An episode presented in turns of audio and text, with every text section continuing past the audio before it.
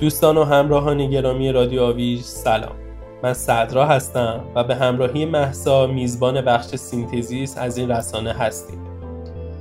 در این مسیر که ما برای بازفهم معماری در پیش گرفتیم و اون رو به واسطه مدیوم پادکست با شما به اشتراک می‌ذاریم به دلایل متعددی وقفه ایجاد شد که ما رو مدتی از این فعالیت دور نگه داشت.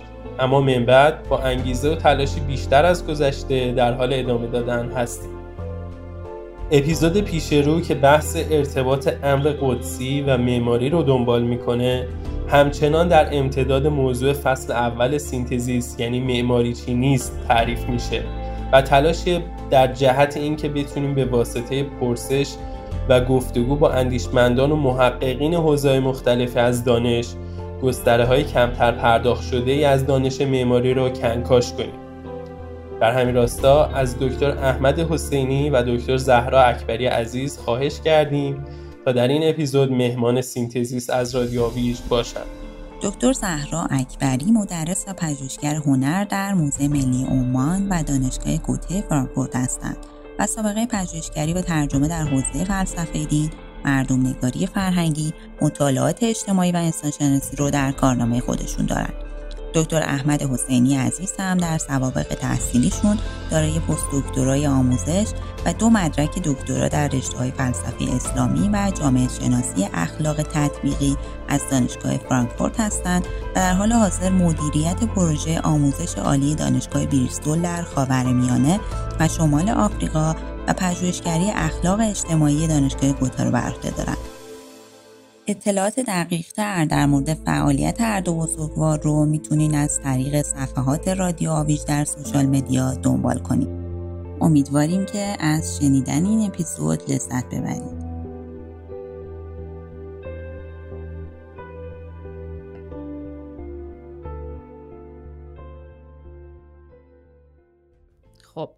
ممنونم از احمد و زهرای عزیز که دعوت ما رو پذیرفتن. می‌دونم که صحبت خیلی جذابی خواهد بود. از این بابت که یه توضیح مختصری من ابتدای کار بدم.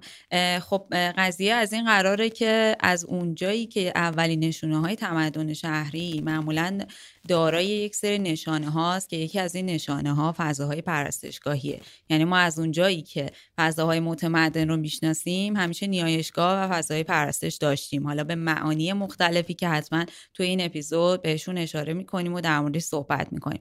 اساسا دلیل اینکه ما تصمیم گرفتیم این گفتگو داشته باشیم برای این بودش که بخوایم یکم ریشه ای تر و از منظر خارج از معماری به این قضیه نگاه بکنیم و ببینیم که اصل قضیه اصلا چی هستش که نهایتا اتفاقی که میفته اینه که توی ساختار شهری یکی از فضاهای مهم تبدیل میشه به فضاهای نیایشگاهی.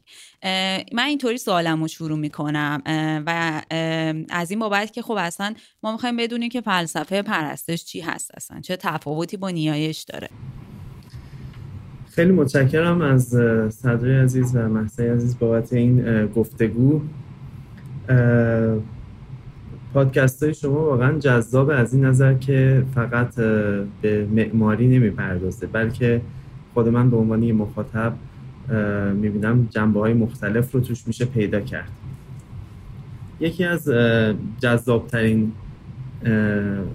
موضوعات برای انسان از ابتدای پیدایشش روی این کره خاکی بحث یه موجود متعال یا مافوق خودش بوده که همیشه بهش یه نوع احساس خشیت و احساس ناشناخته بودن و احساس حالا نمی‌تونیم بگیم ترس ولی احساس کوچک بودن نسبت به اون رو پیدا می‌کرده. از انسان قارنشین حتی اگر بخوایم شروع بکنیم همون رعد و برق و آتش و عوامل طبیعی که به عنوان نیروهای قهار می‌تونسته خانمانش رو از بین ببره و حیات و هستیش رو تهدید بکنه این فکر رو به ذهنش می آورده که حتما یک موجودی مافوق من وجود داره که می‌تونه انان این زندگی من رو در دست بگیره.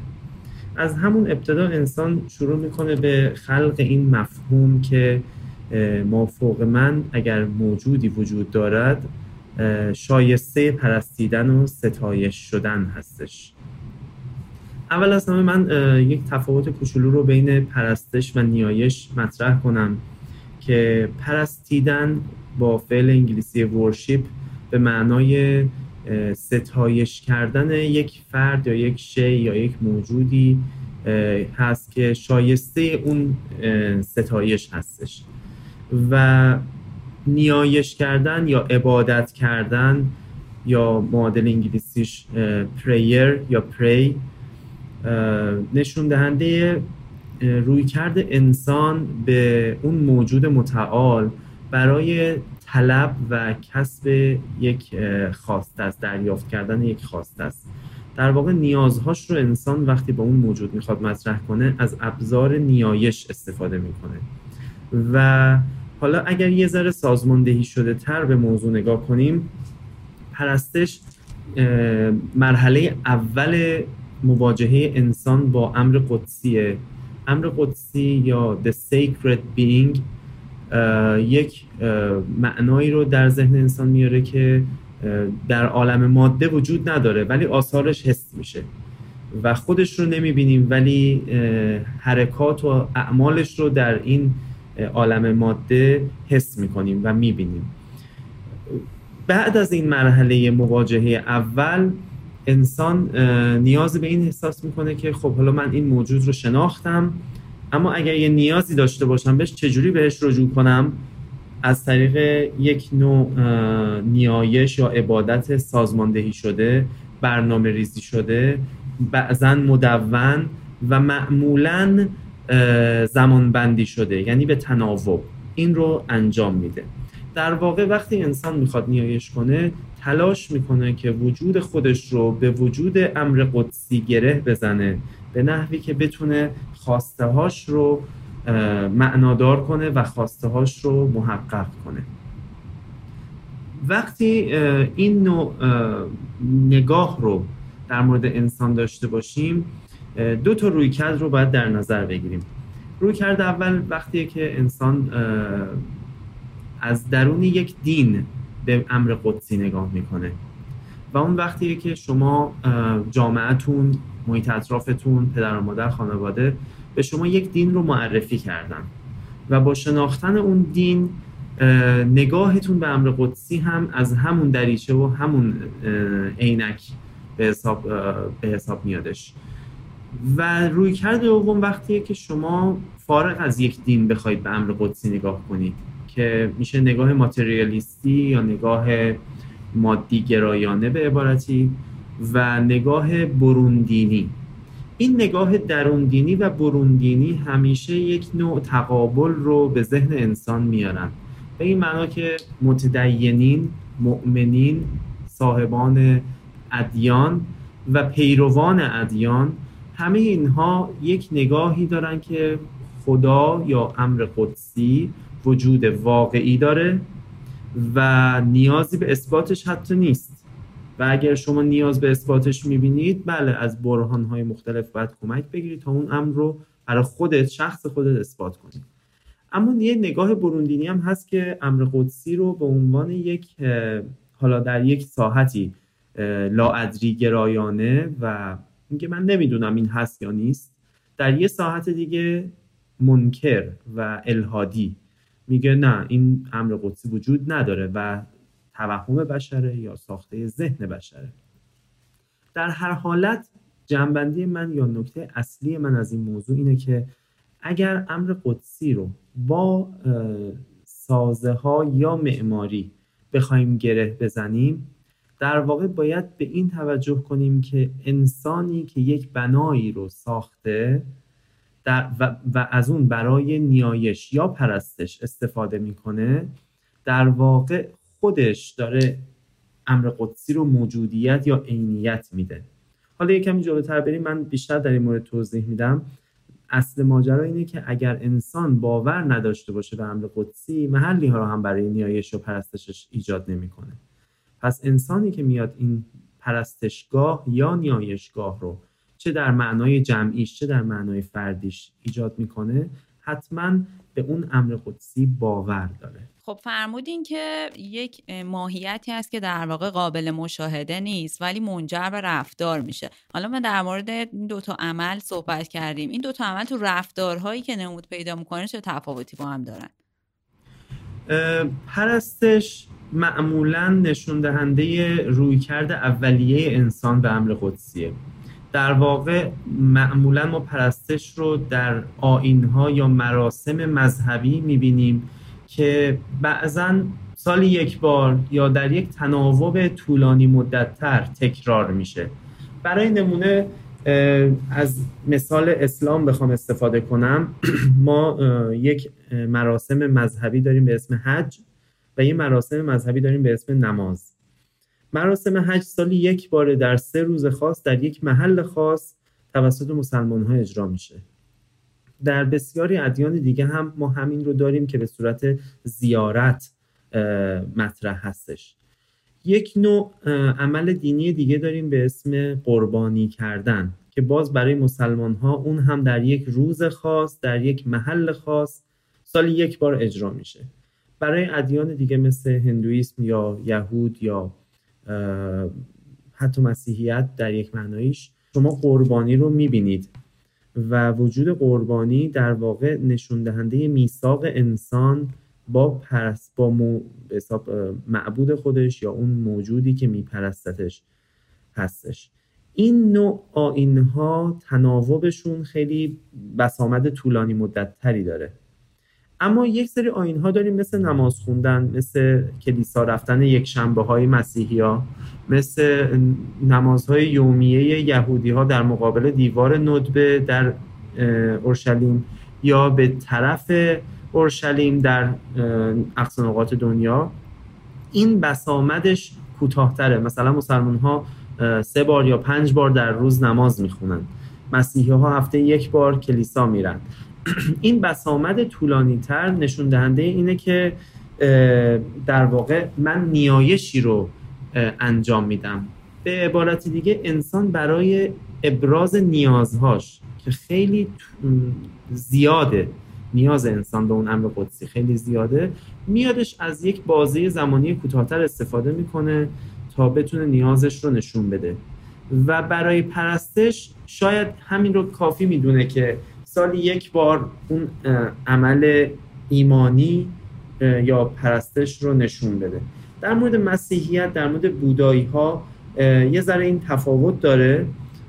به خاطر اینکه معنای پرستش براشون تا حدی متفاوت از مسلمان ها یا یهودی هاست ولی در خیلی ادیان دیگه مثل شینتویسم که خدایانشون در واقع خدایان متعدد و ارواح نیاکان هستن یا هندوها که تجلی های خدایانشون زیاده شما پرستش رو به صورت روزانه هم می‌بینی.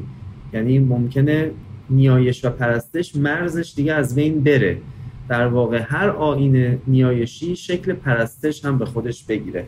من هم به نوبه خودم سلام و عرض ادب می‌کنم. احمد و زهرای عزیز خیلی ممنون از اینکه این گفتگو رو با ما انجام میدین و میدین و می‌تونیم ازتون یاد بگیریم. در این حوزه تا الان خیلی به نظر واضح شد معنی و تفاوت نیایش و پرستش و تا حدودی دستگیرمون شد که تفاوت نیایشگاه ها و پرستشگاه ها هم در چی هستن. جنبندی من اینه که خود نفس تفاوت پرستش و نیایش باعث شده که نیایشگاه ها با پرستشگاه ها متفاوت باشن. آیا به نظرتون این جنبندی من درسته و شما باش موافق هستین یا می‌تونه دلیل این تفاوت چیز دیگه ای باشه در ادیان ابتدایی و ادیان سازمان نیافته وقتی میگیم ادیان سازمان یافته منظورمون اسلام مسیحیت یهودیت هندویسم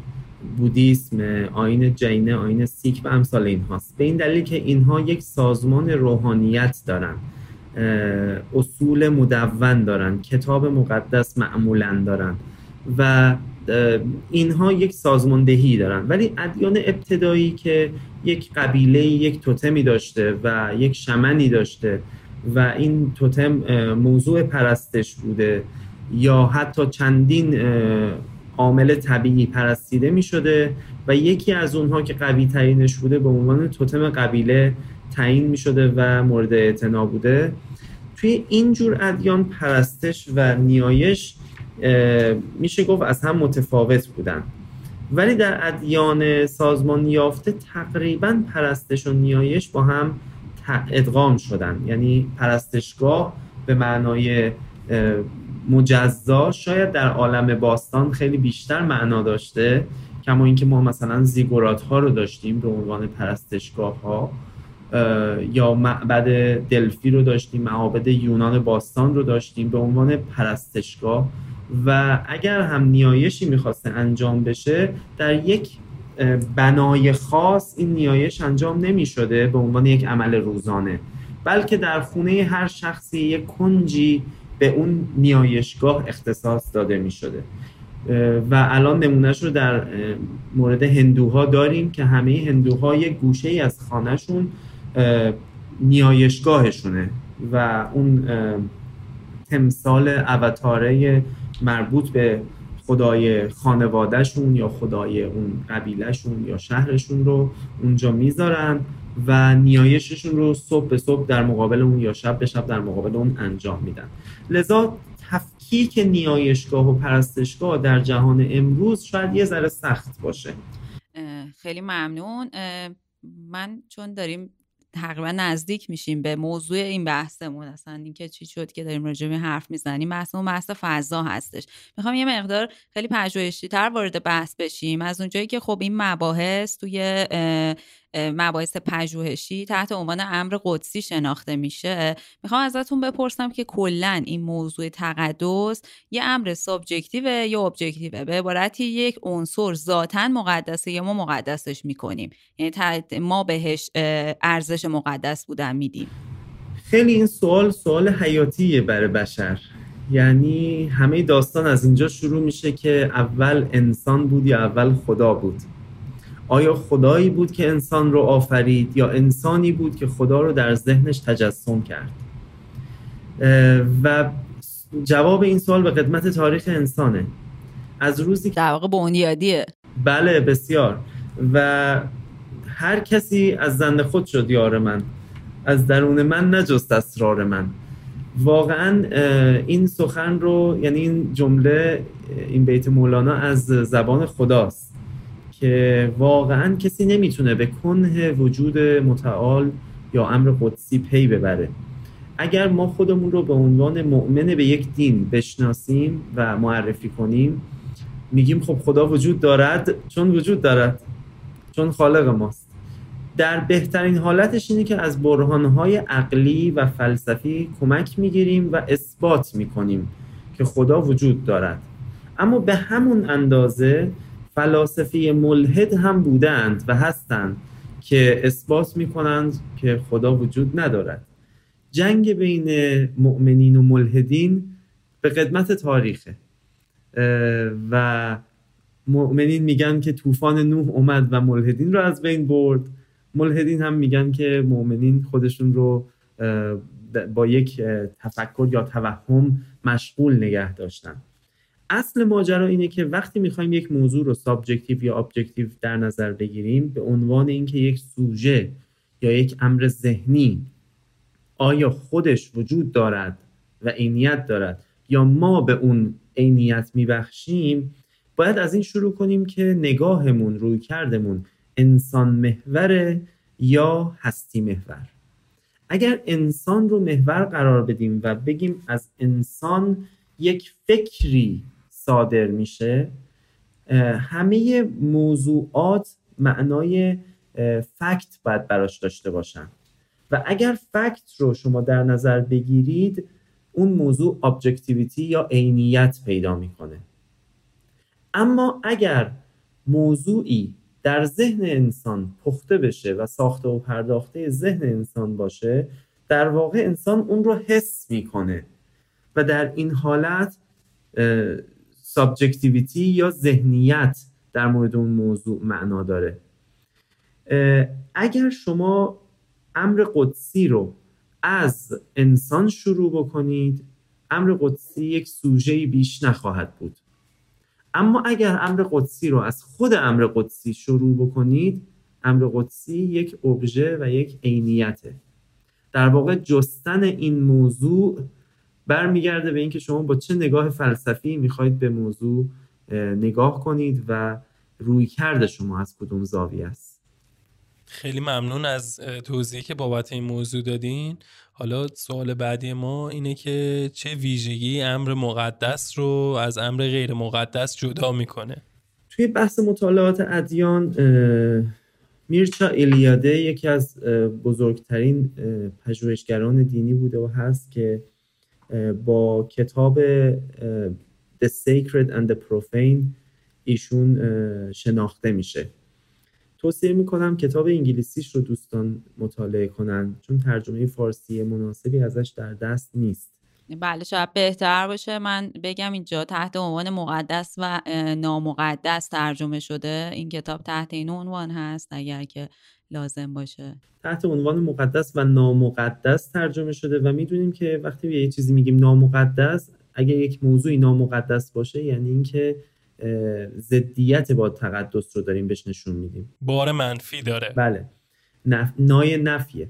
ولی ما در واقع با پروفین در زبان انگلیسی می‌خوایم بگیم که یک امری تقدس ندارد. نه اینکه نامقدس است. غیر قدسی. بله غیر قدسی هستش نه نامقدس. چرا به این موضوع من اشاره دارم می‌کنم؟ دلیل اصلیش اینه که ما معمولا خودمون به عنوان انسان به عنوان محور جهان و مرکز این هستی چون انسان از قرن از بعد از رنسانس در واقع خودش رو مرکز هستی دونسته دیگه. و همه چیز رو حول محور خودش داره ایجاد می‌کنه. این ایندیویدوالیسم و این انسان محوری که در جهان امروز کاملا برای ما جا افتاده و منطقی هستش تا 500 سال پیش اصلا معنا نداشته. و الان ما این که داریم برچسب می‌زنیم. اگر یک موضوعی رو برچسب تقدس بهش بزنیم مثلا ظاهر یک شیء رو یا یک شخص رو مت... مشبه کنیم به یک امر قدسی. بگیم این شی یا این شخص ویژگی های یک امر قدسی رو دارا هست. مثلا میگم شما اگر در یک نمایی نمایی یک ساختمان حالت محرابگونه در معماریش ببینید حدس می‌زنید که یا اینجا یک مکان دینی اسلامی هستش یا اینکه اون شخصی که صاحب این بنا هست این ساختمان هست یه نگاهی به این سمت داشته. یعنی نمادها در واقع شما رو به اون سمت می‌برن. این برچسب تقدس یا غیر مقدس بودن توسط انسان زده میشه و اشیاء فی نفسه مقدس نیستن. حتی ما این رو در مورد عناصر طبیعی هم داریم که مثلا در نزد پیروان آین شینتو در ژاپن. شما می‌بینید که کوهستان فوجی یک محل مقدسه براشون. یا جنگل هایی در چین هست که برای پیروان کنفوسیوس و پیروان آین تاو داویسم این جنگل ها جنگل های مقدس هستند یا درختی در هند هست درخت انجیر هندی. که این درخت البته یک درخت نیست معمولا یک جنگل از این درخت هست چون به هم متصلن. اینا به حساب مقدس هستن. خب اگه یه کسی بیاد بگه که یا در مورد خود ایران خودمون هم شما می‌بینید که بعضی جاها یک درختی رو میان بهش دخیل میبندن و میگن این درخت مقدسه. در بین عوام در بین مردم عادی این وجود داره. اینکه آیا این درخت خودش به عنوان یک موجود مقدس هست یا نه وقتی منطقی بهش نگاه بکنیم خب نه نیست. اما چرا تقدس پیدا کرده؟ به خاطر اینکه انسانهای این برچسب رو بهش زدن. در مورد صلیب برای مسیحی ها در مورد دیوار ندبه برای یهودی ها برای مهری که روش نماز می‌خونیم با مسلمان ها همینطور خیلی یا زریح امامزاده ها و ائمه که بهش متوسل میشیم یا دست میمالیم یا میبوسیم. این نمادها یا این اشیا یا این اماکن خودشون فی نفسه مقدس نیستن بلکه به دلیل منتصب شدن به امر قدسی یا به واسطه یک شخص که اون شخص منتصب به امر قدسی هست ما بهشون برچسب مقدس می‌زنیم. خیلی ممنون از توضیحی که دادین. پیرو همین مسئله یکی از در واقع چالش هایی که لاقل توی جامعه خودمون یعنی ایران باش روبرو هستیم همین موضوع است که یک سری آبجکت ها و حتی یک سری از سنن در معماری یک وجهه مقدس پیدا کرده نزد مردم عادی و متاسفانه بعضا بین معماران و متخصصین حوزه. و اگه بخوایم مثال بزنیم در موردش به این نکته میشه اشاره کرد که عناصر گنبد و گل دسته در مسجد همچین حکمی داره برای خیلی از این افراد. و از طرفی معماری خب برای داینامیک بودن برای جلوتر رفتن نیاز داره که اسیر این سنن نباشه. طبق اون چیزی که لاقل ما فکر می‌کنیم و یاد گرفتیم تا الان. از طرفی خب وقتی یک باوری به این افراد مذهبی و در واقع تبدیل میشه به سنن ایجاد میشه نمیشه تغییرش داد. شما فکر می‌کنین که این گره کجا حل شدنیه؟ آیا میشه از طریق مذهب وارد قضیه شد و حلش کرد برای این افراد؟ یا اصلا کلا متخصصین و معمارین باید فراموش کنن اینکه سنت و یه امر مقدس تغییر پیدا بکنه؟ خیلی سوال چند بعدیه. به دلیل اینکه اگر از مذهب وارد معماری بشیم بگیم دین چه روی کردی به معماری داره. خب مثلا می‌بینید شما که نقش و نگارهای انسانی در معماری اسلامی حرام بوده و در هنر اسلامی شما اینو نمی‌بینید. در حالی که در هنر کلیسایی شما این رو به وفور می‌بینید. از مجسمه ها و تمثال ها و چیزهای مختلف. اینکه یک دین جواز حضور نمادها یا نوعی از هنر رو در معماری بده یا نده برمیگرده به علمای اون دین که اونا چجوری نگاه می‌کنن به مسئله. اما اینکه بگی یک معمار چجوری می‌تونه با انعطاف با زیرکی با یه مقداری خلاقیت و هوش دینی از عناصری استفاده کنه که هم خواسته های متولیان دین رو برآورده کرده باشه و هم یک اثر هنری و معمارانه واقعا خلق کنه این دیگه برمیگرده به اون هوش معمار مورد نظر. اما نمونهش رو من می‌تونم بگم در هنر کلیسایی اتفاق افتاده. در هنر کلیسایی اگر کلیساهای کاتولیک و کلیساهای پروتستان رو شما با هم مقایسه کنید یک عنصر بسیار جذاب چشم شما رو می‌گیره. کلیساهای کاتولیک مملو از تمثال ها و مجسمه های مریم مقدس و مسیح مصلوب و مسیح در حالات مختلف فرشته ها قدیسین و افراد دیگه هست. در و معمولا حتی اگر معماریش معماری مدرن باشه و در زمان عصر حاضر بنای کلیسا ساخته شده باشه و به دوران حالا معماری گوتیک یا معماری رومی هم حتی بر نگرده شما می‌بینید که نمادهای مسیحیت به وفور در بیرون و داخل بنا حضور داره.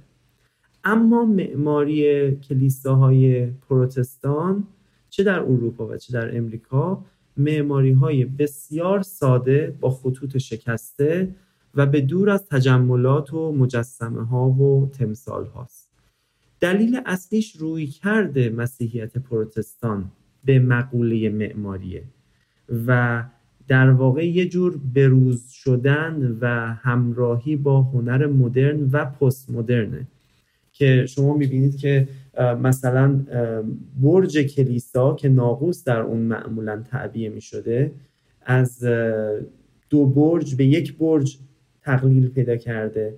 از سازه های چند لایه به سازه های دودکش مانند تغییر شکل داده. خطوط شکسته همونجور که گفتم بسیار نمادین و بسیار چشمگیره.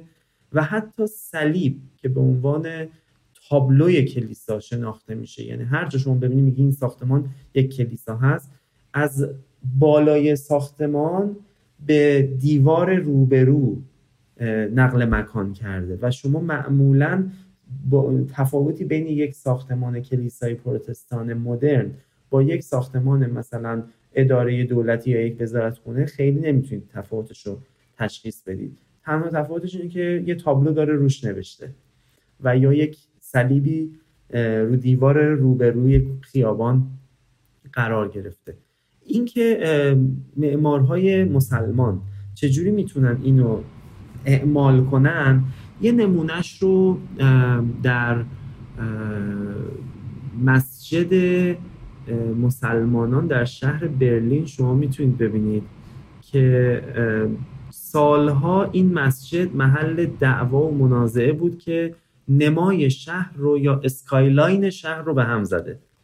الان اگر شما skyline برلین رو search کنید نمادهایی که هست که برج تلویزیونشون هست و یه چند تا ساختمان معروفشون هست یکی از نمادهاش هم همین مسجد مسلمان است که گنبدش به جای این حالت گنبدی یا قلبی که ما معمولا از گنبدها دیدیم تبدیل شده به یک گنبد نیم دایره. تقریبا یه چیزی شبیه راکتور اتمیه. و حتی منارش هم یک مناره پست مدرن و خشک و سیمانیه. و ظاهر این مسجد با اون مسجد هایی که ما تو ذهنمون داریم و دیدیم خیلی فرق داره. اما داخلش که میری همون مسجد معمولیه که ما می‌شناسیم. می‌خوام اینو بگم که گاهی وقتا خوش یا آوانگارد بودن یا پیشگام بودن باعث میشه که یک حرکت های متفاوت نمی‌تونم بگم خوب یا بد نمی‌تونم بگم زیبا یا زشت اما یک حرکت های متفاوت در معماری ایجاد میشه که بعدها باید دربارش قضاوت کرد. شاید چند دهه بعد بگذره تا ما بفهمیم این چه اثری بوده آیا ماندگار بوده یا نه و آیا مؤثر بر حرکت ها و جریان های دیگه معماری بوده یا خیر؟ خیلی ممنون احمد عزیز از جوابی که به این پرسش دادین. ولی باز یه خورده یه جایی از این مسئله من برای من جواب داده نشد. من برای اینکه بیشتر منظور رو برسونم به یک مثال بسنده می‌کنم. اونم اینه که توی ایران پروژه انجام شده تحت عنوان مسجد ولی عصر از آقای دانشمیر که معمار اون پروژه بودن. و تا اونجایی که من دریافت کردم از اسنس اولیه مسجد و نکاتی نظیر این که بالاخره مسجد محل اجتماع هست محل عبادت هست توی این پروژه به صورت معاصر استفاده شده. یعنی مثلا یک کار کردی که شما فرض کنین حیات به صورت سنتی در مسجد داشته حالا توی این مسجدی که ایشون کشیدن و پروژهش رو انجام دادن به اون محل اجتماع روی پوسته اومده بر فرض خب؟ اما قشر در واقع مذهبی و متدین در ایران این رو متاسفانه نمی‌تونن بپذیرن. چیزی که حالا این وسط سوال من هست اینه که چه خاصیتی در این مذهب وجود داره که به یک تغییر صرفا شکلی با همون ماهیت مسجد اینقدر اناد ورزیده میشه و دیگه مردم نمی‌تونن اون رو به عنوان یک جایگاهی برای عبادت یا نیایش قبول کنن. این ویژگی مذهب یا مذهب بعد برداشت شده توسط مذهبیون؟ اصلا هیچ جای اسلام گفته نشده که مسجد باید این ارکان رو داشته باشه. اولین مسجد اسلام چهار تا ستون بود با یک سقف حسیری دقیقا اساسا گنبدی وجود نداشته. بله، فقط برای نماز خوندن و تجمع مسلمان ها استفاده می شد لذا شما نمی‌تونید بگی که اسلام دست و پای این معمار رو بسته. نه. یک اصولی مد نظر مسلمان ها هست و یک اصولی مد نظر اسلام هست. اون اصولی که مد نظر مسلمان ها هست به اقلیم به جامعه به بافت فرهنگی به شرایط اقتصادی و سیاسی به خیلی چیزای دیگه برمیگرده. و اینکه یک جامعه یک حرکت معماری رو نمیپذیره یا رد می‌کنه بیشتر دلیلش حالت تدافعیه که اون جامعه نسبت به اون تغییر داره. تغییر همیشه سخت تغییر همیشه برای انسان ها یک امر ناشناخته است. نمی‌دونن بعدش چی میشه. لذا مقاومت می‌کنن انسان ها در مقابل تغییر. این به اون برمیگرده. سلام عرض می‌کنم به شما و شنوندگان رادیو آویج. من کمی با تاخیر به بحث اضافه شدم ولی فکر می‌کنم که یه مثال برای دوستانی که ممکنه به نحوی گاردی نسبت به تغییرات این چونی تو فضاهای معماری دینی یا مذهبی دارن بدم. این که ما در صدر اسلام مسجد یا مساجد به طور کلی یک فضایی برای تجمعهای دینی اجتماعی محل در واقع رفع حل مشکلات اجتماعی مردم بوده. و حتی خیلی وقتها تمام تحولات سیاسی اجتماعی در واقع زمانه خودش رو در مساجد در واقع مورد تاثیر قرار می‌داده و این تجمع هایی که حول محور در واقع مثلا نماز جماعت یا خطبه های نماز و قصه پیش می اومده فضایی رو ایجاد می‌کرده برای تحولات اجتماعی و حتی مثلا میگم اگر که ما اشاره هایی به دین یهودیت داشته باشیم که خب سبقه طولانی تری نسبت به اسلام داره هم همینطور هست. و البته می‌تونیم اینم اشاره بکنیم که یهودی ها توی این مسائل بسیار محکمتر و بسیار سختگیرتر از حتی اسلام هم رفتار می‌کنن. مدراش ها یا همون مدرسه ها در کنار کنیسه ها همیشه شکل می گرفته یعنی محل آموزش محل تعلیم. و اینقدر تعلیم مهم تلقی می شده که با فضای عبادی ادغام می شده به نوعی. و این فضاها فضاهایی هستش که اصلا پتانسیل موجود در بسترهای دینیه به نظرم. یعنی خیلی شاید جفا در حق مفهوم دینی باشه یا مفهوم در واقع عبادی باشه که شما تقلیلش بدید تنها به صرف یه مثلا اجرای یک نماز جماعت یا مثلا مساجد در یک زمان خاصی دراش بسته بشه و عملا بلا استفاده و واقعا بدون کاربرد ازش رها بشه عملا. و این فکر می‌کنم که شاید به همین نکته بشه بهش اشاره کرد که جفا در حق دین و ادبیات دینی و فهم دینی هستش. که شما یک کانسپت به این بزرگی رو تقلیلش بدی به یک مفهوم خیلی کوچیک و نهایتا یک کارکرد حد اقلی ازش بگیری. در صورت که می‌تونه یک کارکرد حد اکثری داشته باشه و خیلی جامعتر و جهان شمولتر بهش نگاه بشه. ضمن سلام مجدد خدمت زهرای عزیز. مرسی که وارد بحث شدیم با ما. من یک مقدار می‌خوام برگردیم به عقب. در مورد این صحبت کردیم که هندوها یه بخشی رو توی خونه هاشون اختصاص میدن به فضای عبادت کردنشون. خب ما مثلا توی به طور مثال توی دین اسلام یک رفتاری به اسم رفتار حج داریم که به صورت دست جمعی انجام میده میشه. مکان داره و مکان اون کعبه هست. بعد نماز داریم که یک رفتار مدونه من می‌خوام اینو بپرسم. که اصلا نیایش و پرستش چند جور رفتار دارن و اینکه در ادامهش این رفتارها از ابتدا جمعی بوده یا فردی. حالا مثلا در مورد هندوها این یه مکانیه که خیلی خصوصی تره اما خب دیگه وقتایی تو بعضی از ادیان این فضا جمعی تر میشه. از ابتدا چطور بوده این داستان؟ خیلی متشکرم. این بخش اصلی گره خوردن بحث دیانت یا حالا ادیان و معماریه. که می‌خوایم ببینیم چجوری باعث میشه دین درونی بشه. اول از همه اینکه ادیان به معنای اعمشون همه ادیان رو از ادیان ابتدایی آفریقا و آمریکای جنوبی و شمالی و شرق آسیا بگیرید شما تا صحراهای آسیای میانه.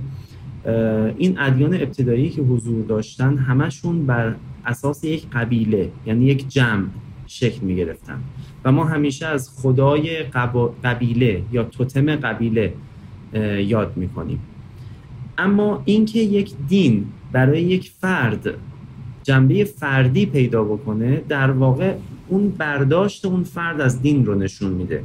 یعنی ما نمی‌تونیم بگیم یک دینی متعلق به یک فرده بلکه یک دین پرستندگان یا پیروان متعدد یعنی افراد متعدد رو داره و این پیروان متعدد به اون دین هویت میدن. هویت دین اسلام از 1400 سال پیش تا الان همواره در حال تغییر بوده. کما اینکه هویت دین مسیحیت و یهود و بودیسم و بقیه ادیان هم از ابتدای پیدایششون تا الان همواره تغییر کرده. کلا ادیان نمی‌تونن حالت ایستا داشته باشن. همیشه حالت پویا و داینامیک دارن. این پویایی باعث میشه که شما در زمانهای مختلف به تناسب تکنولوژی های اون روز و امکانات اون روز و نیازهای اون روز. حضور دین. میشه گفت update میشه؟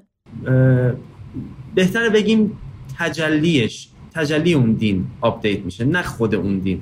چون دین می‌دونید که یک مجموعه‌ای از اعتقادات احکام و اخلاقیات هستش. وقتی مجموعه اینا رو در نظر بگیرید اون تجلیاتی که ما داریم از این دین بله update میشه. در واقع منظور من اینه که خب ماهیت اصلی رو الان از اینجای بحث به بعد ماهیت اصلی رو جدا می‌کنیم از به قول شما تجلی یا در رفتار. منظور من همین رفتارهایی بودش که به مرور زمان تغییر می‌کنه طبق اقتضای زمان. پس بهتره بگیم رفتارهای متدینین به یک دین خاص یا به ادیان update میشه. رفتارهای این متدینین تجلی های خاص پیدا می‌کنه و در شرایط مختلف با توجه به نیازهای مختلف اقتضائات مختلف هم پیدا می‌کنه. حالا اینکه از ابتدا جمعی بودن یا فردی همونجور که عرض کردم طبیعتا از ابتدا جمعی بودن ولی هر انسانی به عنوان یک فرد ممکنه اون practice یا اون پرستش اون دینورزی خودش رو هم در حالت انفرادی خودش اجرا بکنه. یعنی ما هم نماز فرادا داریم هم نماز جماعت داریم. هم حج رو شما می‌تونید به صورت یک فرد ببینید که در ایام غیر از اون سه روز که حج تمتع بهش میگن در غیر از اون سه روز حج عمره ما برگزار می‌کنیم که یک فرد می‌تونه خودش تنهایی بره تواف کنه و نیازی به قربانی و بقیه اعمال هم نداره. یا در مورد ادیان دیگه زیارت رو اگر مثال بزنم برای بودایی های وجریانه یا بودایی های تبت این زیارت سالی یک بار انجام میشه که حدود یه ماه هم طول می‌کشه که شاید توی فیلم ها توی تصاویر دیده باشید که به صورت سینه‌خیز یعنی یک قسمتی رو به صورت سینه‌خیز میرن بلند میشن وایمیسن دوباره یک قدم بعدی رو سینه‌خیز میرن. دوباره وای میسن و این تکرار میشه تا برسن و کفش هاشون رو روی دستشون در واقع می‌کنن به جای پا. این نوع اعمال همشون حرکت های جمعی هن ولی می‌تونن به صورت انفرادی هم انجام بشن. این اولین قسمت. دومین قسمتش بحث این بود که آیا اینها در واقع یک رفتار خاص یا یک کارکرد خاص رو نشون میدن یا نه فقط تجلی های دینی هستن. طبیعتا انسان هدفش از دین ورزی کسب آرامش کسب اون اتصال معنوی کسب یا آخرت یا هر چیزیه که اون رو به امر قدسی متصل می‌کنه. و کارکرد دین برای مؤمنین در واقع همینه. حالا اینکه بیاد این رو در فضای داخل خانه تبدیلش کنه به یک پرستشگاه یا شاید حالا تجربه اینو ما خیلی همون داریم که مادر بزرگ هامون یا پدر و مادر هامون یک گوشه ای از خونه سجادهشون پهن بود و شاید حتی جمع هم نمی کردن. یا اگر جمع می‌کردن دوباره برای نماز بعدی همون نقطه پهن می‌کردن یعنی انگار اون فضا یک جذبه براشون داشت یا یک حالت اتصالی رو براشون تدایی می‌کرد که دوست داشتن در همون نقطه خاص هر روز این نیایش رو تکرار کنن.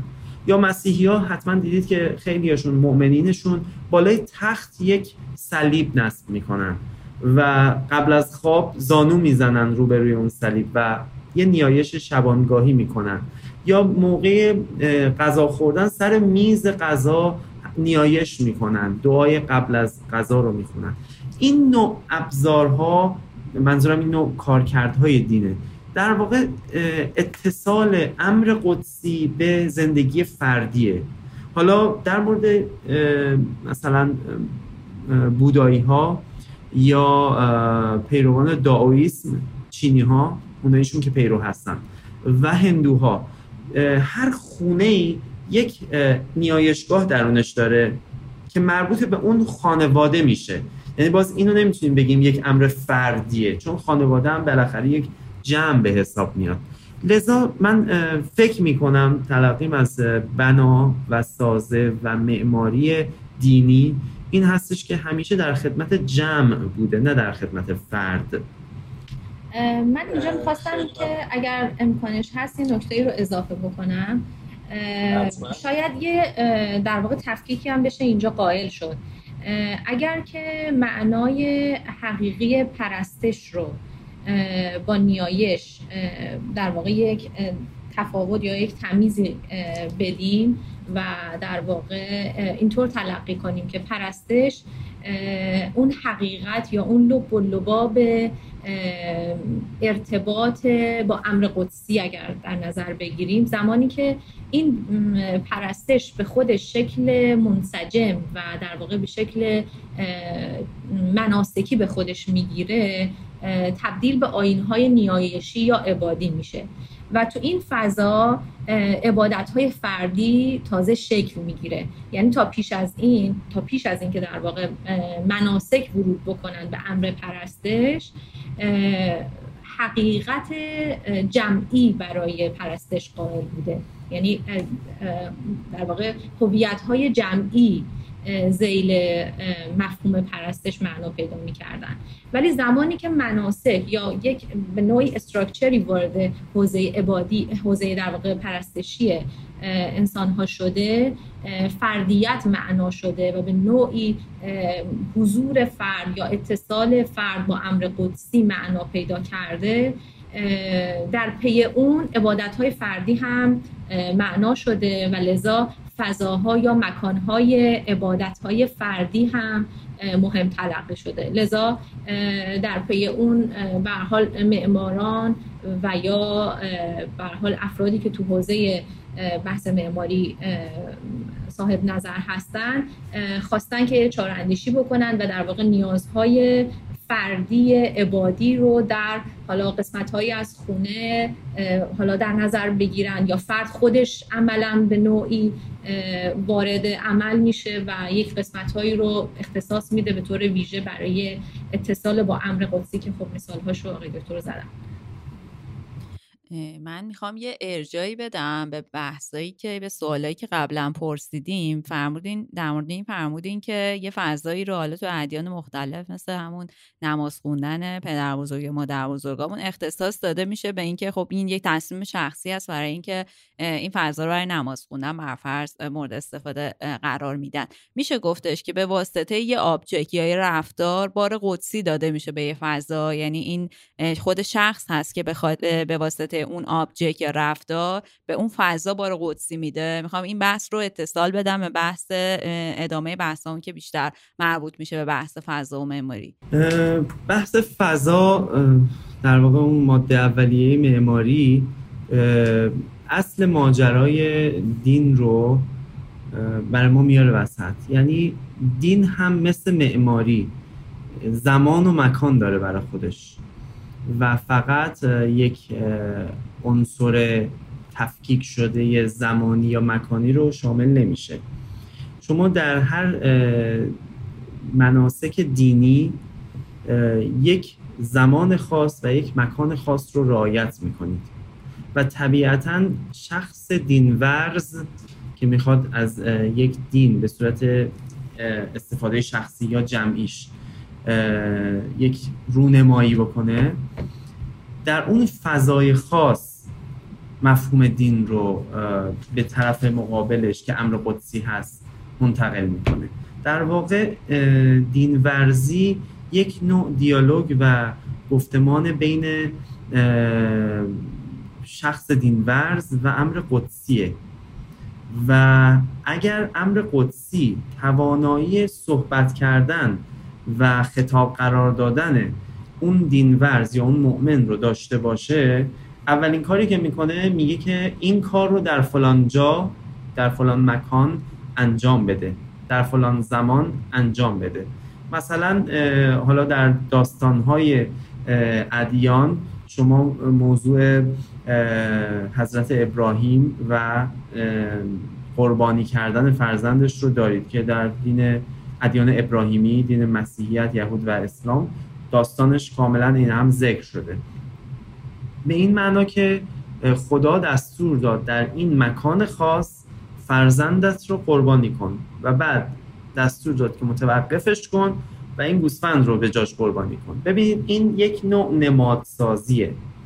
حالا همین رو شما در تابلوهای نقاشی به صورت یک پرده های نقاشی ممکن دیده باشید. یا به صورت یک تصویر مینیاتور دیده باشید یا به صورت یک نمادهایی در هنر پست مدرن بعضا ممکنه در بعضی مساجد در بعضی اماکن مذهبی نمادهاش رو دیده باشید اما در هر حال همه این فضا سازی که یک ستینگ داستان رو میاره در یک مکان در یک چارچوب محصور می‌کنه. و زمان خاصی رو به شما نشون میده که این اتفاق افتاده. همه اینها برمیگرده به یک روایت از یک موضوع دینی. حالا اینکه شما فکر کنید یک نقطه از منزل شما انرژی بالایی داره یا من احساس آرامش بیشتری می‌کنم یا به هر دلیلی من اینجا رو انتخاب می‌کنم برای نیایشم این یه انتخاب شخصیه. در واقع باز برمیگردیم به همون بحث objective و subjective بودن که انسان داره میگه من از اینجا خوشم میاد.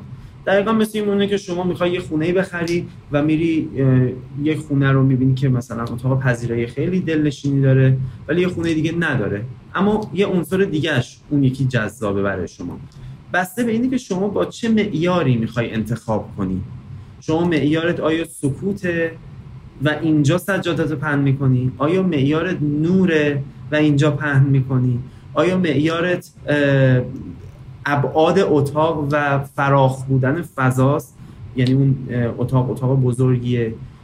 با چه معیاری این سوژه رو در ذهن خودت پردازش می‌کنی تا بتونی عینیت بهش بدی؟ و عینیت دادن به این سوژه ذهنی یا ایده ذهنی برخواسته از ذهنیت شماست طبیعتا. نه از اون شی یا از اون مکان. یه نکته من اینجا اضافه بکنم. اینکه انسان ها از کی برای فضای پرستیدن خودشون در واقع یک فضایی به خصوص رو اختصاص دادن و یا اینکه در واقع این فضاها فضاهایی هستش که ما خودمون مقدسش می‌کنیم یا از بیرون بهش در واقع اون لیبل قداست رو زدن این فکر می‌کنم برمیگرده به حالا نگاه هم که ما مثلا تو بحث ادیانی داریم به طور کلی در ادیان همیشه یک سری یک جاهایی یک مکانهای خاصی برای یعنی به عنوان امر مقدس یا به عنوان جایی که یا مکانی که امر مقدس در آن تجلی پیدا می‌کنه معنا داشته. به طور مثال مثلا میگم خود در واقع شهر مکه یا مثلا کوه سینا در دین یهود که مثلا اشاره میشه که باید کفش ها رو در آورد و, بعد از اون مثلا روی اون زمین یا اون خاک پا گذاشت و قدم گذاشت دستوری که خدا به حضرت موسی میده.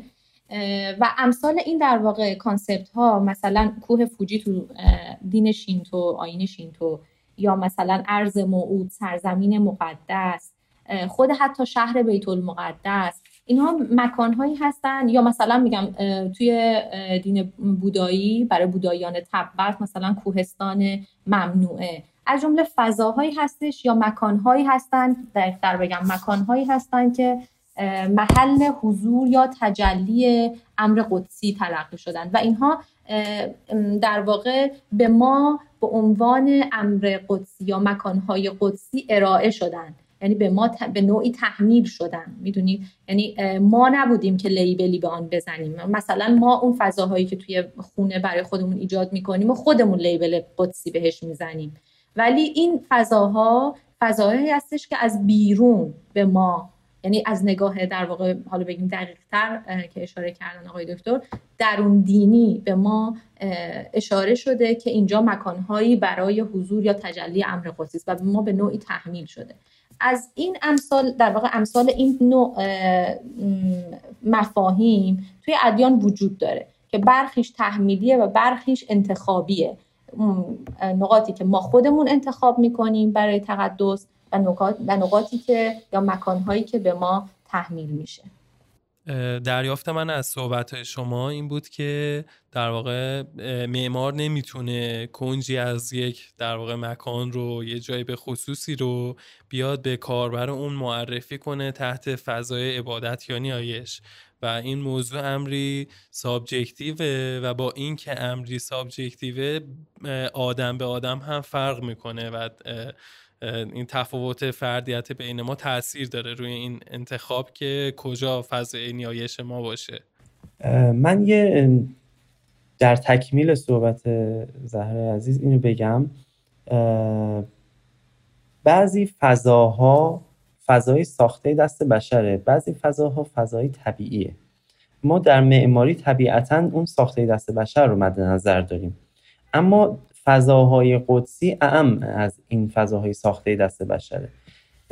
حالا یکم جلوتر بعد در مورد این بیشتر توضیح بدم که نمونه هاش رو ما خیلی داشتیم که فضای قدسی یک دین با غلبه دینی بر اون قلم رو تغییر حساب اسم داده و به فضای قدسی دین دوم در آمده نمونهش رو در مورد مساجد و آتشکده ها داشتیم که حالا بهش می‌پردازیم. ولی اصل ماجرا اینه که اگر یک فضایی از طرف یک دین به ما اعلام بشه که اینجا سرزمین مقدسه و این فضای طبیعی رو بگن این سرزمین مقدسه یا اینکه بگن این فضایی که ساخته شده یک کسی ساختتش به عنوان یک بنا بهش اشاره بشه در اون دین و بگن اینجا مقدس هستش طبیعتا یک امر پسینی به حساب میاد. نمونهش رو مثلا در مورد کعبه می‌تونیم بگیم. خب وقتی اسلام ظهور کرد کعبه وجود داشت. کعبه یک امری بود که حاضر بود و بهش می‌گفتن بیت الله در همون زمان جاهلیت هم بهش می‌گفتن بیت الله بیت الله الحرام. یعنی خانه خدا که سرزمینیه که خونی در اون نباید ریخته بشه. و حتی بین اعراب جاهلی این وجود داشته و این یک امر قطعی بوده که هیچ جنگی در اونجا نباید اتفاق بیفته. که نمونهش رو مثلا در داستان ابرهه و حمله سپاه فیل به مکه میگن به خاطر اینکه این لشکر فیل به بیت الله الحرام حمله کرد خدا اون پرنده ها رو فرستاد و ارتش ابرهه رو از پا در آورد. یعنی فضای معماری توسط یک شخصی ساخته میشه. و این شخص در مورد اماکن دینی منظورمه. و این شخص قطعا با یک نگاه دینی اینو ساخته. نمونهش کعبه است که میگن حضرت ابراهیم ساخته. یا معبد سلیمان که به اسم هیکل سلیمان در مطالعات ادیان مطرحه در شهر اورشلیم بوده. تا سال تا قرن اول میلادی هم سرپا بوده. ولی قرن اول میلادی رومی ها این معبد رو کامل از بین می‌برند در دهه اگر اشتباه نکنم هفتاد قرن اول میلادی. و بعد از اون معبد سلیمان یا هیکل سلیمان دیگه ساخته نمیشه. اما این معبد در واقع قبل از مسیحیت وجود داشته برای یهودی ها و اینکه دوباره ساخته نشده دلیلش حالا دلایل دینی مختلف و سیاسی و اجتماعی مختلف داشته.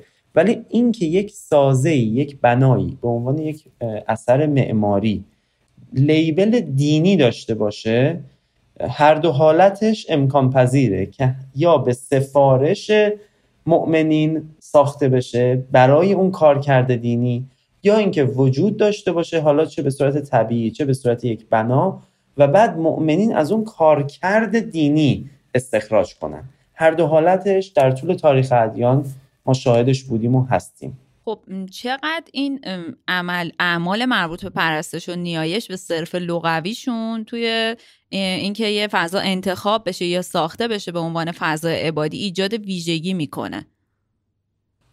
خب یه بخش مهمیش بستگی به بحث تبلیغ داره دیگه. یعنی چقدر براش تبلیغ بشه.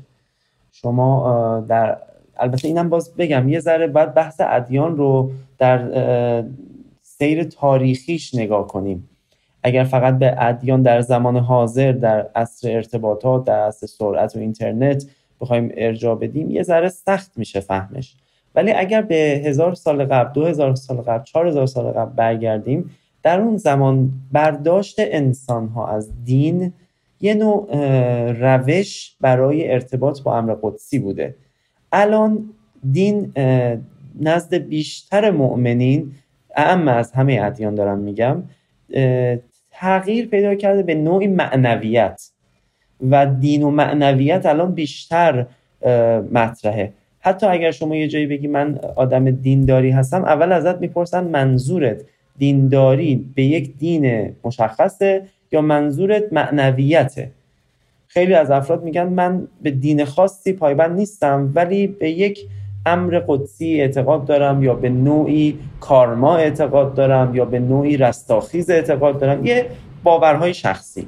اینکه چقدر این به اون برمیگرده واقعا برمیگرده به بحث تبلیغات که اون دین خاص چقدر در مورد اون بنای خاص تبلیغات کرده باشه. ما داشتیم مواردی که مثلا مسجدی در عصر صفویه فرض کنید ساخته شده و مسجدی قدیمی تر که مربوط به دوره سلجوقی بوده از رونق افتاده. چون اون مسجد جدید نوساز بوده و پادشاه اون زمان بیشتر بهش علاقه داشته اصلا به دستور خودش ساخته شده بوده و مردم رو ترغیب می‌کرده که بیاید اینجا یا دستور می‌داده که نماز جمعه رو اینجا بخونید. نمونهش توی مسجد امام اصفهان و مسجد جامع اصفهان اتفاق افتاده در عصر سلطان. شاه عباس کبیر. این بیشترش برمیگرده به تبلیغات نه به عنصر دینی و رابطه امر قدسی و انسانها. درسته در تکمیل صحبت شما خب مخاطبای ما هم می‌دونن. از یه جایی به بعد خصوصا از دوره سلجوقی به بعد توی ساخت مساجد یه حالت رقابت ایجاد میشه. مثل همون دو تا گنبد نظام الملک و تاج الملک مسجد جامع اصفهان رو داریم که طی رقابتی ساخته شده. این همیشه توی جریان تاریخ وجود داشته. انگار که این فضاهای مذهبی از یه جایی به بعد یه منبعی میشه برای قدرت نمایی یا به رخ کشیدن در واقع یا مثلا در مورد مسجد شیخ لطفالله هم تقریبا این قضیه رو به شکل دیگری داریم. خب می‌تونیم اینطوری بگیم که توی تبلیغی که برای فضاهای مذهبی میشه به نوعی از یک جایی به بعد بار سیاسی یا بار همین قدرت نمایی هم اضافه میشه به داستان. یه نکته رو من اگر که بهش اشاره بکنم شاید بد نباشه. خب همیشه ابزار دین ابزار قدرتمندیه برای اینکه شما پشت اون در واقع هدفهات رو یا انگیزش های فردیت رو به نوعی پنهان بکنی. یک لوای خیلی محکمیه که شما اگر دستت بگیری قاعدتا می‌تونی خیلی اقداماتی رو بکنی بدون اینکه مخالف یا معارضی داشته باشی. خب حرکت از این دست هم توی تاریخ کم نبوده که به حال زیر لوای دیانت حرکت های خاص سیاسی یا به حال اموری که فقط به نفع یک گروه خاص بوده اتفاق افتاده و تونسته جریان تولید بکنه و به حال تغییراتی رو باعث بشه. قطعا هم معماری هم از این فضا در واقع دور نمونده و به هر حال صاحبان قدرت همیشه نفوذ خودشون رو تو ساحتهای متفاوت از هنر بر حال حضور خودشون رو به نوعی نشون می‌دادن و تاثیر خودشون رو نشون می‌دادن. خب معماری هم قطعا تفکیک نمیشه از این مسئله. برای اینکه برگردیم به بحث رابطه درون دینی و رابطه برون دینی.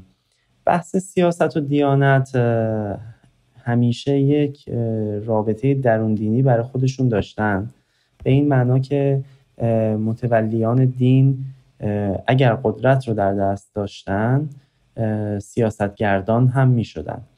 ما در قرون وسطا از قرن 11 و 12 میلادی تا قرن 15 میلادی در دوران جنگ های صلیبی و جنگ های داخلی اروپا و مخصوصا در زمان امپراتوری شارلمانی در اروپا می‌بینیم که پاپ به عنوان قدرت مطلق پایگذار تمام روابط سیاسی در اروپا بوده.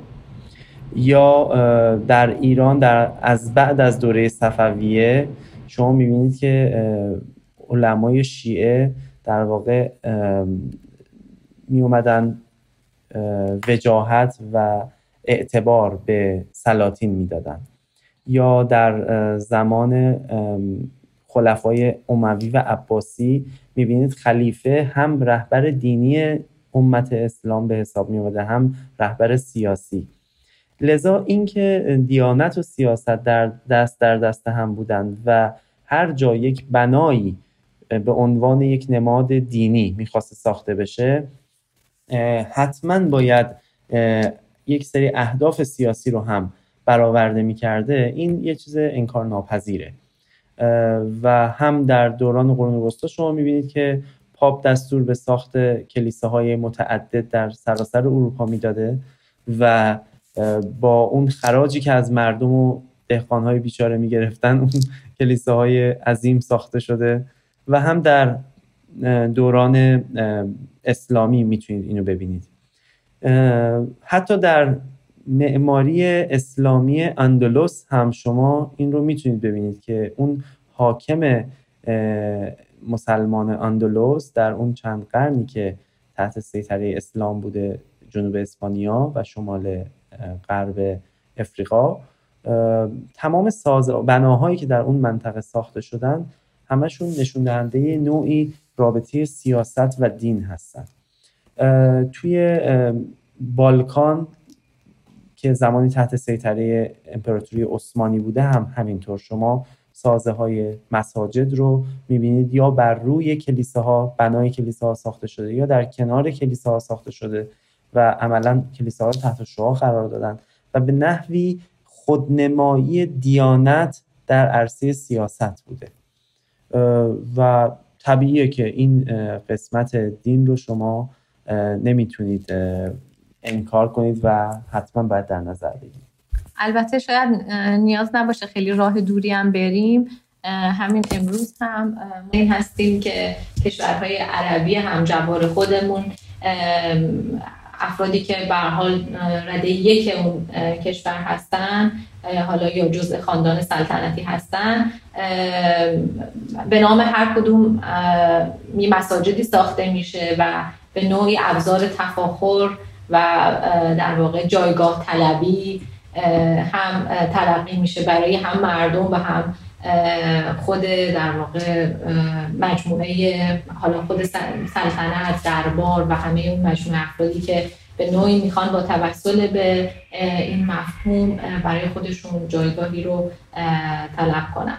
البته اگر اجازه بدی منم اضافه بکنم از این بابت که توی دین اسلام خب شما احتر می‌دونیم. به واسطه یک سری اضافه شدن یک سری معانی نسبت به ادیان دیگه این رویکرد وجود داره که مثلا اقتصاد و سیاست و دین با هم دیگه معنی پیدا می‌کنه و میاد نمودش رو توی ساختار شهری با قرار دادن بازار و فضای حکومتی و مسجد در کنار هم در یک میدانگاهی. معمولا میدانهای سنتی میدانهای قدیمی شهرهای بزرگی مثل اصفهان یا شهرهایی مثل یزد و کرمان این ویژگی ها رو دارن. در کنار همدیگه قرار میده شاید بشه این موضوع رو هم ارتباط داد به صحبت شما. بله همینطوره البته در معماری شهرهای قرون وسطایی هم همین حالت وجود داشته که بازار متصل به کلیسا بوده و در ادامهش قصر یا اون قلعه حاکم اون شهر قرار داشته. به طور کلی یک موضوع خیلی مهم و حساس اینجا وجود داره که ما نمی‌خوایم بگیم معماری ابزاری در دست دین یا متولیان دینه. بلکه می‌خوایم بگیم معماری تجلیگاه دین می‌تونه باشه. به این معنا که شما نمادها و عناصر دینی رو در یک سازه در یک اثر معماری می‌تونید نشون بدید. البته اگر که به کانتکست اسلامی بخوایم اشاره بکنیم خود نقص قرار گرفتن بازارها در کنار مساجد یا مثلا حرم حرم حرم مثلا ائمه این معنای خاصی داشته. مثلا حالا روایاتی که وجود داره کسی که برای روزی خانوادهش تلاش می‌کنه مثل کسی که در راه خدا جهاد می‌کنه. یعنی عملا کسی که در بازار داره به نوعی جزء کسبه بازار هست به نوعی داره همراه میشه با جهاد برای خدا. یک عمل کاملا الهی و قدسی تلقی میشه. لذا هم جوار بودن بازار با مساجد تو کانتکس اسلامی کاملا یک چیز یعنی دو تا مفهوم جدای از هم نیست. به نوعی در راستای هم قرار گرفته.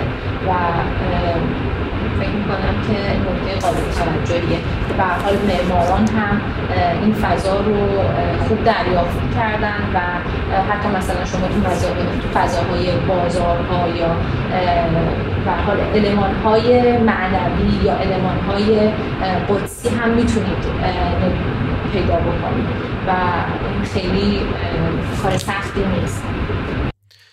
زهرای عزیز توی صحبت که تا الان داشتیم به این موضوع اشاره شد که فضاهای اختصاص میشه به امور قدسی توسط کاربران فضاها و ساختمانها. حالا سوالی که بر ما اینجا وجود داره اینه که این فضایی که اختصاص داده میشه انتخاب میشه یا ساخته میشه؟ و اگر انتخاب میشه چه ویژگی هایی داره که توسط اون کار بر برگزیده میشه برای عبادت و نیایش. در پاسخ به این سوال شما با توجه به نکاتی که پیش از این اشاره کردیم در مورد فضاهایی که خود افراد و انسانها به عنوان پرستش کننده به اون فضا یا به اون مکان تقدس می‌دادن در سبک یا نوع معماریش یک سری ویژگی هایی رو لحاظ می‌کردن. در واقع اون سبک های معماری تابع سه تا عنصر بوده که حالا من می‌خوام بهش اشاره بکنم. یکی عنصر طبیعت. یعنی از عنصر طبیعت برای اینکه اون فضا رو قیود تقدسیش رو بیشتر بکنه یا قیود مقدس بودنش رو عمیقتر و جدیتر بکنن یک به عنصر به عناصر طبیعت در واقع ارجاع می‌دادن. به طور مثال توی زیگورات ها تمام این زیگورات ها به سمت در واقع یا به جهت شمالی جنوبی ساخته می شده یعنی با نسبت طلوع و غروب خورشید در واقع تنظیم می شده تو ساخت و معماریش. یا به طور مثال این چارتاقی هایی که ما داریم. خب تو چارتاقی ها هم همه جهت طلوع خورشید رو ملاک قرار میدن. یا مثلا دروازه معابد شینتو که رو به شرق ساخته میشه. اینا در واقع علمان هایی هستش که عناصر طبیعت رو به عنوان در واقع ویژگی هایی که می‌تونه به قداست هرچه بیشتر یک فضا کمک بکنه ازش استفاده می شده یا مثلا داریم که طلوع ماه رو یعنی زاویه طلوع ماه رو اهمیت می‌دادن. یا مثلا به طور مثال محراب ها در کلیسا یا اینها همه در واقع به جهت خورشید بوده. و این اهمیت به این اون عناصر طبیعت برای کسی که معمار یک فضای در واقع پرستشگاهی بوده به نوعی الوهیت و قداست رو دوچندان می‌کرده. بحث بعدی یا ویژگی بعدی که بهش اشاره می‌خوام بکنم اینه که توجه به اعداد مقدس. اینکه اعداد اعداد مقدس خب می‌دونید که ما یه سری در واقع علوم خاص و ویژه داریم در مورد اعداد مقدس که خب اصلا یه فضای خاصی داره و شاید حالا تو در واقع فضای بحث ما نگنجه. ولی تعداد ستون ها یا مثلا تعداد پنجره ها یا ارتفاع بنا بر اساس اون ضریب های خاص یا اون اعدادی که اعداد مقدس تلقی می شده به طور مثال مثلا عدد هفت عدد دوازده عدد چهارده اینا تو فرهنگ های اسلامی. یا مثلا عدد چهل. به طور کلی عدد چهل تو مثلا مسیحیت یا تو یهودیت خیلی عدد مهمی هستش. و به طور مثال مثلا تو صوفیه همه روزها یا تعداد روزهایی که صوفی ها در واقع گوشه, گوشه می‌گیرن و یا در گوشه زاویه می‌کنن این عدد چهل رو مد نظر خودشون دارن. برای اینکه در واقع اون تصویه یا اون تهذیب نفس و اینها اتفاق بیفته یک عدد چهل دارن. یا مثلا عدد 121 باز در صوفیه. این عددی بوده که خب عدد قابل توجهیه توی در واقع برای صوفیه یا مثلا عدد یاهوه میگن خودشون. یا همون عدد در واقع الله یا همون عدد وحدانیته. اعداد خب خیلی مهم بودن. حالا مثال هاشم توی در واقع معماری اسلامی شاید مثلا توی خانقاه ها و مقابر مثلا مشایخ صوفیه بتونیم مثال بزنیم. خیلی مورد توجه بوده. و یا مثلا مساجدی که از دوره سلجوقی تا صفوی در ایران ساخته شده. با همین موازین یعنی با توجه به اعداد و اعداد مقدس ساخته شده. یا به طور مثال مثلا می‌تونم بگم که مقبره شاه نعمت الله ولی به طور مثال یا مثلا مسجد جامع اصفهان. اینا همه در واقع آیکون هایی هستش که ما اون ذرائب یا دقت های ویژه رو در خصوص اعداد مقدس داریم.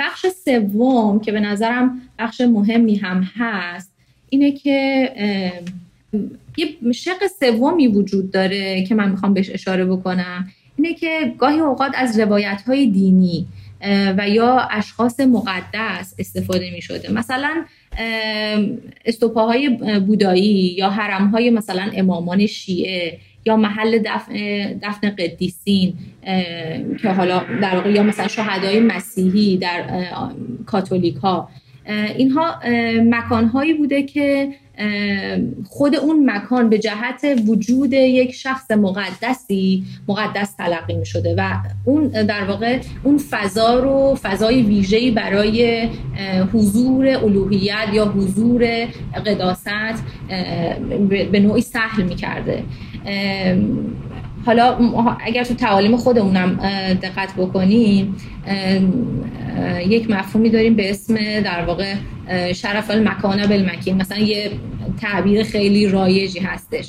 اینکه اون فضا به خودی خودش قداست نداره بلکه به جهت حضور اون شخص مقدس اون فضا یا تمام اون مافی ها یا تمام اون اتچمنت هایی که در واقع می‌تونیم اطلاق بکنیم به اون فرد مقدس مقدس تلقی می شده خب اینو ما تو تعالیم شیعه به وفور داریم. از حرم امام رضا شما بگین که کفش ها در میاد. یعنی می‌خوام بگم یه سری آیکون هایی که اون فضا رو مقدس می‌کنه و در پی اون یک سری مناسک خاص رو هم پشت سرش داره در پی این سه تا مفهوم. یعنی یک عنصر عناصر طبیعت دو توجه به اعداد و سوم حضور اشخاص یا افراد مقدس یا مکانهای مقدس. این سه تا در واقع سرفصلی هستش که فکر می‌کنم که می‌تونه یک معنای قداست یا بار قداست مضاعفی رو ایجاد بکنه برای یک مکان.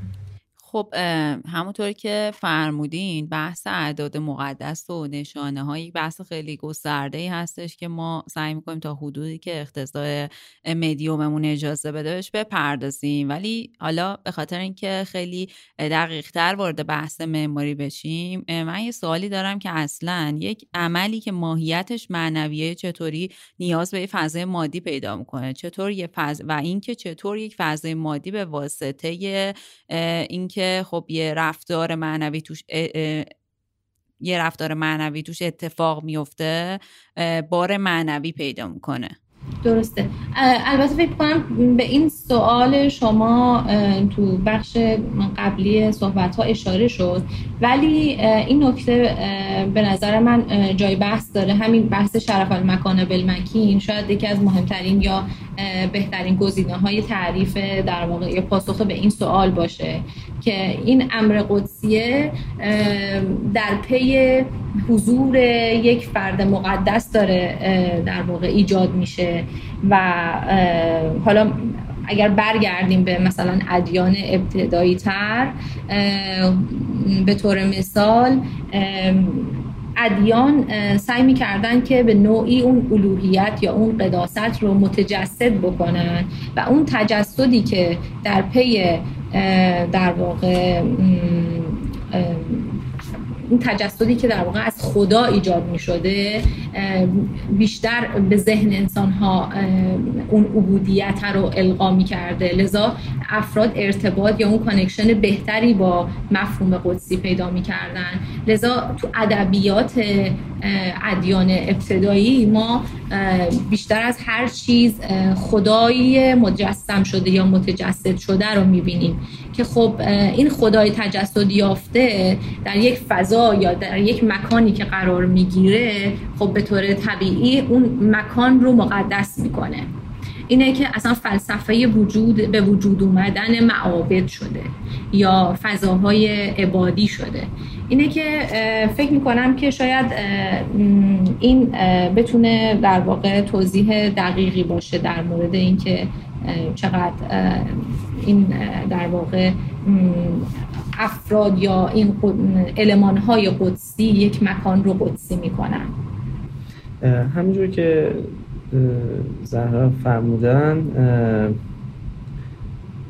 بحث ماده و معنا. وقتی می‌خواد با هم گره بخوره اصل ماجرا اینه که ما آیا داریم معنا رو در حد یک ماده تقلیل میدیم یا از ماده برای وصل شدن به معنا استفاده می‌کنیم. ببین در واقع این سازه ای که یا این بنایی که به عنوان یک اثر معماری ما بهش داریم نگاه می‌کنیم هدفی داشته یا کارکردی داشته. خود اون سازه مجموعی از خشت و گل بیشتر نیست. ما می‌دونیم که این مساله ساختمانی براش استفاده شده و این ساختمان ساخته شده.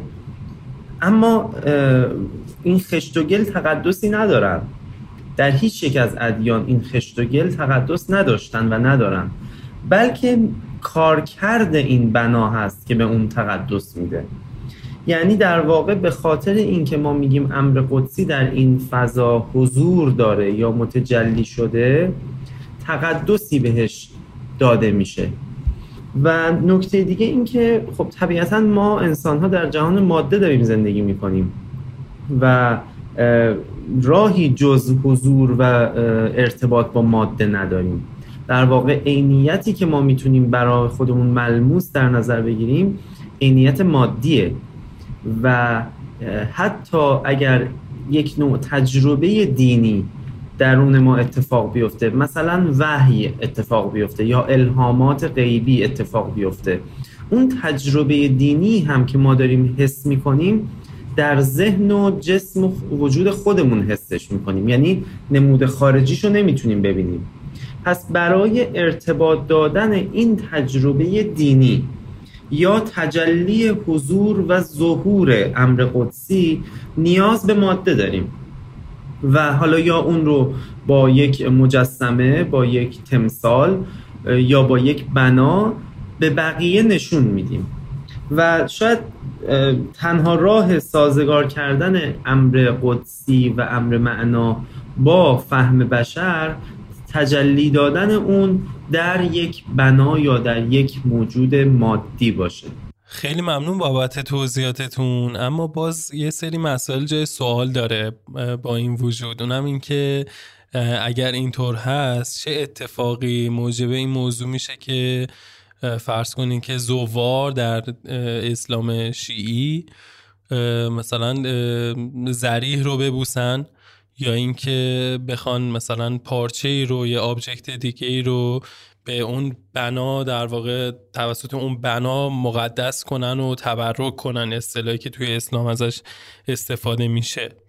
یعنی من برداشتم این بود که در واقع نفس این موضوعی نیست که اون مکان مقدسه و شاید این یک برداشت غلط پیروان اون مذهب یا اون دین هستش که خود اون مادیت میاد مقدستر از اون نفس موضوع میشه. البته اینجا یک کمی باید با احتیاط و با روش علمی تر صحبت کنیم. ببین در بحث مطالعات ادیان درست و غلط جایی نداره. پدیداری به اسم یک دین در مقابل ما قرار داره که خودش رو نمی‌تونیم بسنجیم بلکه زواهرش و تجلیاتش رو می‌تونیم بسنجیم. تجلیاتش گاهی وقتا ساختمان و بناست گاهی وقتا رفتار متدینین اون دینه گاهی وقتا کتاب ها و منابعشه. در هر کدوم از این حالت ها شما دقیق بشید یک عنصر ماده با یک عنصر معنا پیوند خورده. برای مثال نمونه گنبد و مناره که در مساجد هست یا ناقوسی که در کلیسا هست یا صلیب یا هر نشان دینی دیگه ای که در ادیان مختلف شما ممکنه پیدا کنید با مفهوم دینی خاصی گره خورده. مثلا معزنه رو مناره رو برای ندا دادن و فراخواندن مردم به نماز جماعت ساختن. ناقوس رو همینطور برای فراخوندن ساختن صلیب رو برای یادآوری آنچه بر مسیح گذشته ساختن و بقیه نمادهای دینی. که حالا اگر لازم شد بحث نمادها رو با هم صحبت می‌کنیم. اما اون چیزی که اصل ماجراست اینه که اتصال یک ماده به امر قدسی به اون ماده قدسیت میده. در ذهن متدینین منظورمه. و این درست و غلط نداره. این یک فکته. این یه چیزی که ما داریم می‌بینیم و باید به عنوان یک پدیدار باهاش روبرو بشیم. این پدیداری که ظاهر حالا دور شدن از اون معنا یا مفهوم واقعی رو داره در ذهن اون متدین اون مؤمن کاملا حقیقیه کاملا معناداره. و اگر زریحی رو میبوسه اگر پارچه‌ای به اون درخت میبنده اگر در مقابل یک مجسمه سرخم می‌کنه هر کدوم از این حرکت هایی که یک ماده رو به امر قدسی برای اون مؤمن متجلی کرده و متصل کرده یک امر دینی به حساب میاد. حالا شما سازه ای که یک معمار داره می‌سازه رو هم به همین نسبت می‌تونید نگاه کنید بهش. البته شاید یه نکته هم بشه اینجا اضافه کرد. یعنی شاید به نوعی ما مفهوم ریداکشن رو در مفهوم امر قدسی بتونیم در واقع با توجه به این نکته که صدر جان اشاره کردن بهش بپردازیم. اینکه ممکنه اینطور به نظر بیاد که امر قدسی یک تقلیلی پیدا کرده مفهومش. چرا که مثلا اون در واقع منظمات به اون امر قدسی هم داره قدسی تلقی میشه. و آیا این به نوعی تقلیل گرایانه نیست این نگاه؟ تو پاسخ میشه گفت بله این نگاه ممکنه تقلیل گرایانه باشه. ولی آیا عده عده زیادی از یک در واقع جماعتی رو با خودش همراه می‌کنه؟ یعنی با این اندیشه مردم به حال بهش التزام دارن بهش التزام پیدا می‌کنن یا بهش علاقه دارن؟ این یه چیزیه که به نظرم خیلی ارزش گذاری نمیشه کرد. شاید من مؤمن بهش معتقد نباشم. یا من از یه زاویه دیگه به این مسئله نگاه کنم. ولی اینکه یک عده زیادی از جماعت مؤمنان رو دنبال این در واقع این, این کنش داره می‌کشه به نوع این کنش داره خود جذبشون می‌کنه همین می‌تونه به عنوان تایید کننده خب بهش ارجا داده بشه. درستی و غلطیش رو اصلا نمی‌خوایم بهش اشاره کنیم چون اصلا ما معیاری برای فهم درستی و غلطی توی کنش های اجتماعی نداریم. چون اصلا هیچ وقت شاغولی وجود نداره که تو خودت رو یا یک جماعتی رو بر اساس اون موازین بخوای بسنجی. لذا شاید در نگاه اول به نوعی تقلیل باشه. ولی اینکه یک جماعتی رو همراه می‌کنه نهایتا به این می‌رسه که یه جاهایی به حال ماهایی که فکر می‌کنیم به حال به یه نوعی می‌خوایم نگاه های روشنفکرانه به حوزه دین هم داشته باشیم و تجلیات دین که حالا به نوعی تو معماری هم اثر می‌کنه باید پا عقب بکشیم و به اون جماعت مؤمنانه گوش بدیم. خب خیلی ممنون. تا اینجای کار خیلی جذاب بود و خیلی سازنده برای اینکه ما اختصاصی وارد بحث معماری بشیم.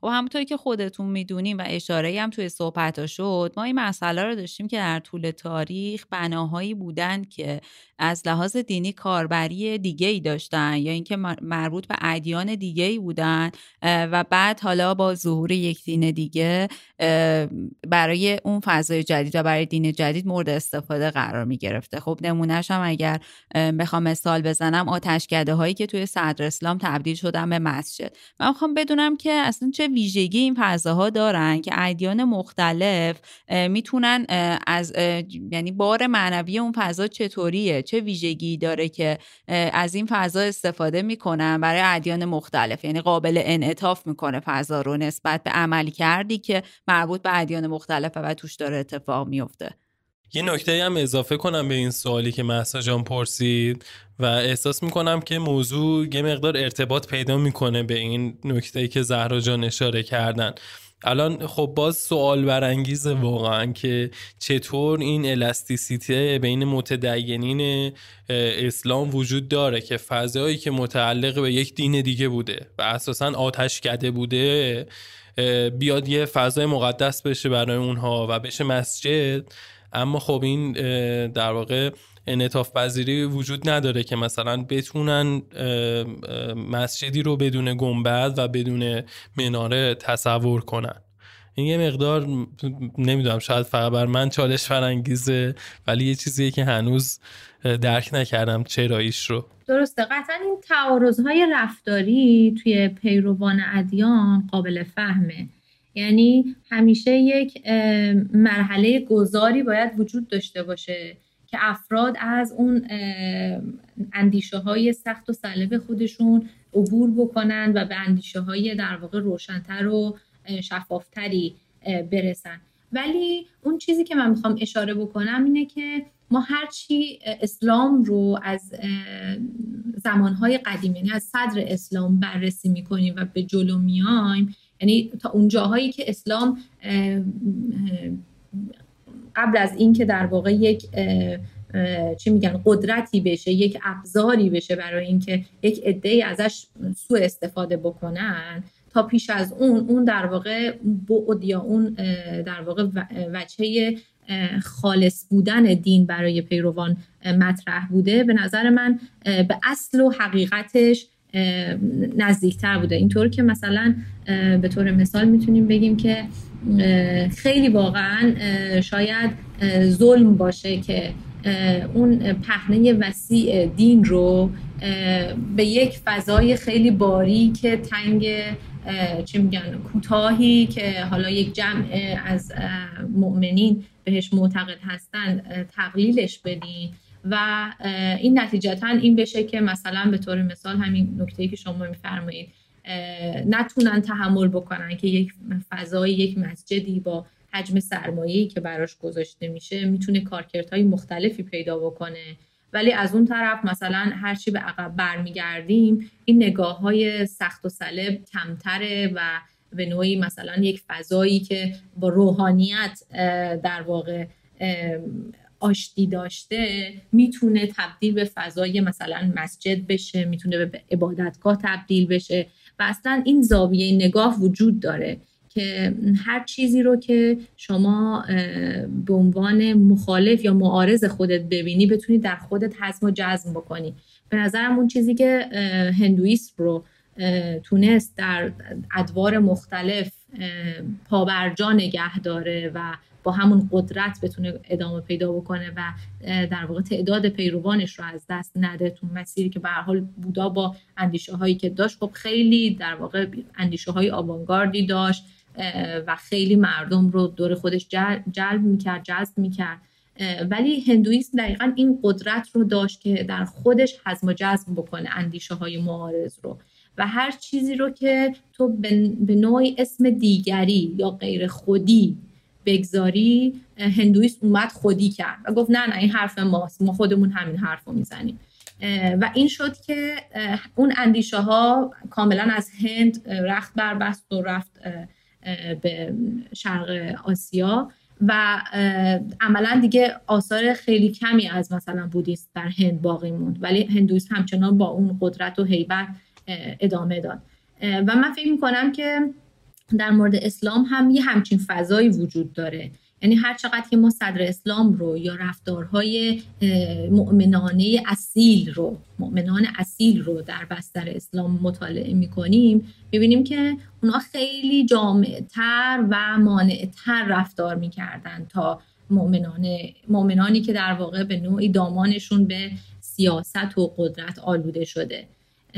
لذا این پهنه وسیع اسلام جای واقعا این قبول این چی میگن این حرکت های آوانگارد هست که شما آتشکده ها رو به عنوان یک فضایی برای مثلا مسجد بپذیری. ولی یک چه می‌دونم معماری جدید رو در مورد مساجد امروزه ما مثلا شاهدش نباشیم یا چه می‌دونم گاردای خیلی سفت و سختی نسبت به این مسئله گرفته بشه.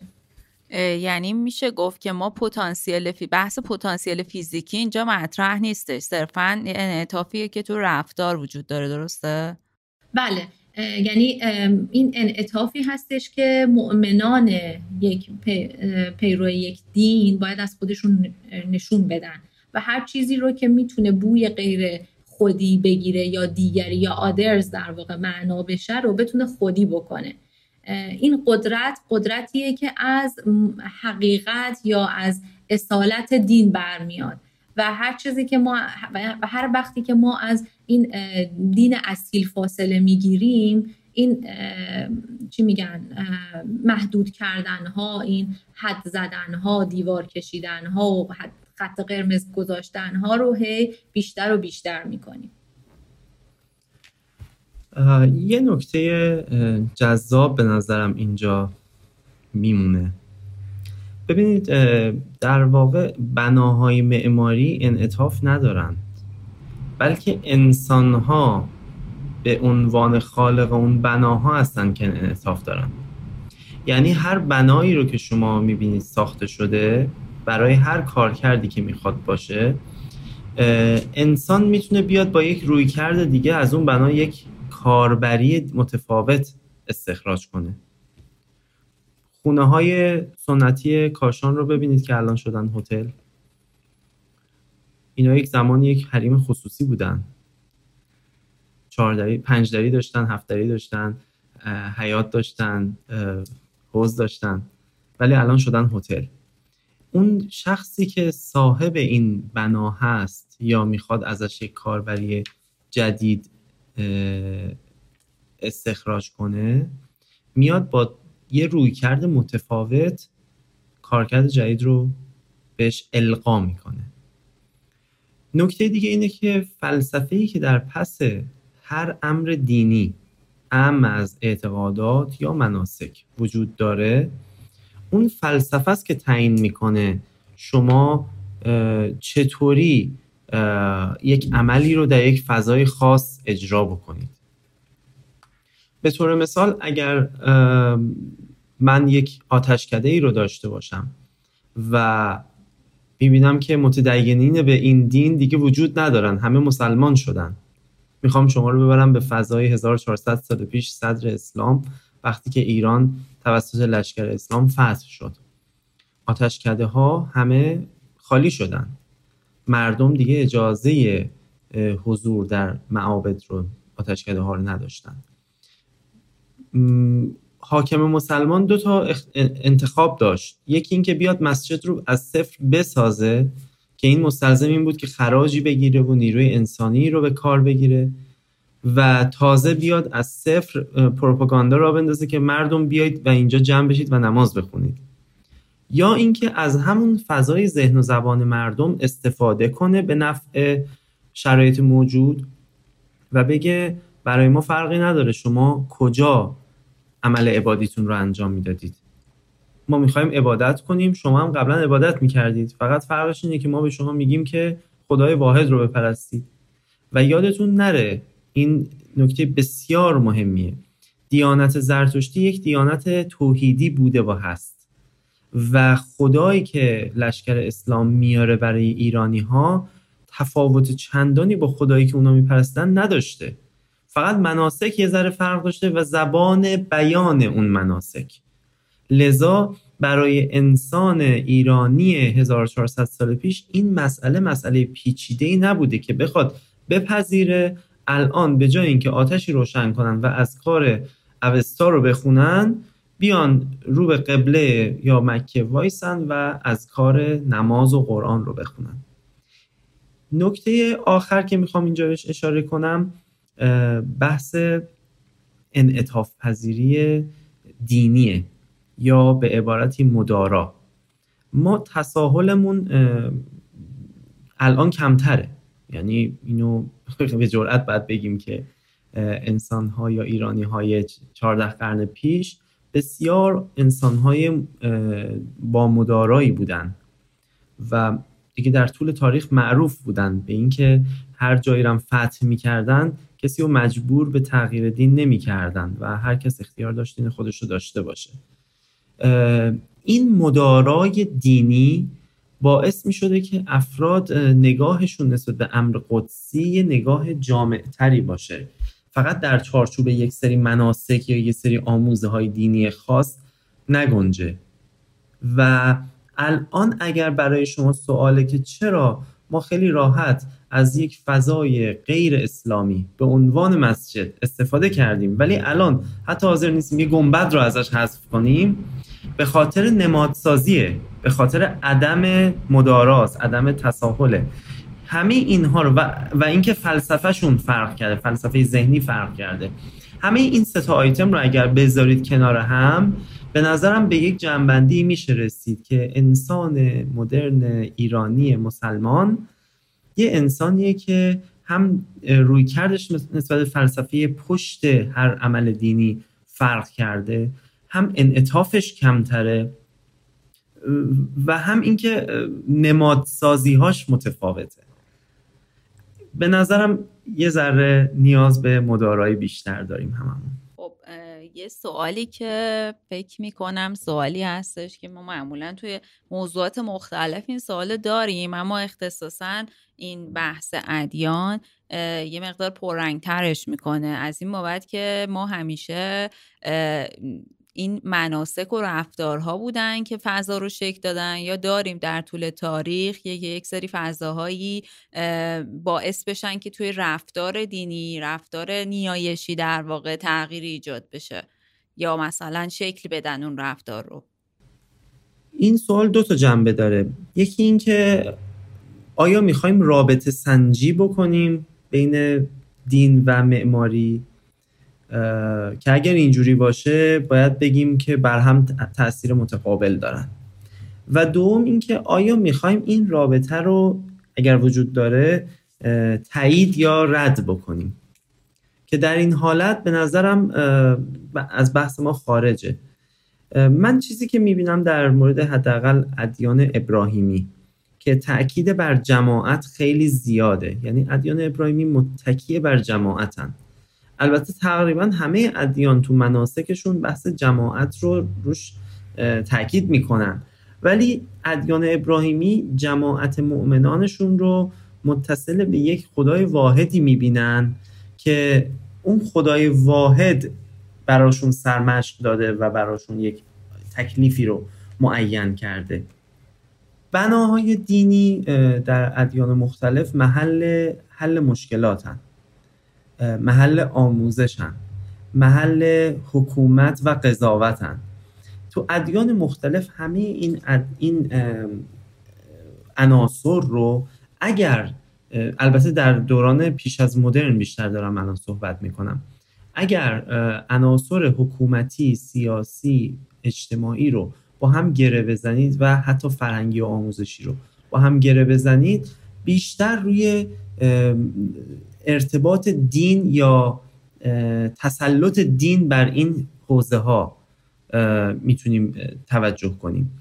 اما در دنیای مدرن که تقریبا میشه گفت با ظهور دموکراسی با ظهور سکولاریسم دین و سیاست دین و حکومت تا حدی از هم جدا شدن در اکثر کشورهای جهان می‌بینی که عناصر دینی کمتر بر سازه ها و بر معماری اثر مستقیم داشتن و اثرشون تنها محدود شده به بناها یا سازه های دینی.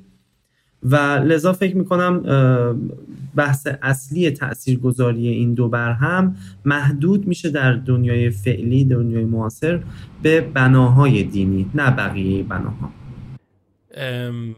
یه نکته دیگه ای که خیلی سوال برانگیز هست و تو خلال صحبت ها بهش اشاره شد موضوع اهمیت علمان ها و اعداد برای متدینین برای در واقع متجسد کردن اون فضای عبادت و در واقع جایی برای مناسک دینیشون هست که بهش هم اشاره شد. مثال هایی هم زدین در این مورد. اما نکته اینی که چرا اینا اینقدر مهمن؟ چرا اصلا اینقدر اصرار وجود داره؟ به این در واقع مفهوم که ما می‌خوایم سیمبولایز کنیم یک مفهومی رو می‌خوایم که مثلا با اعداد به یک چیزی قداست ببخشیم.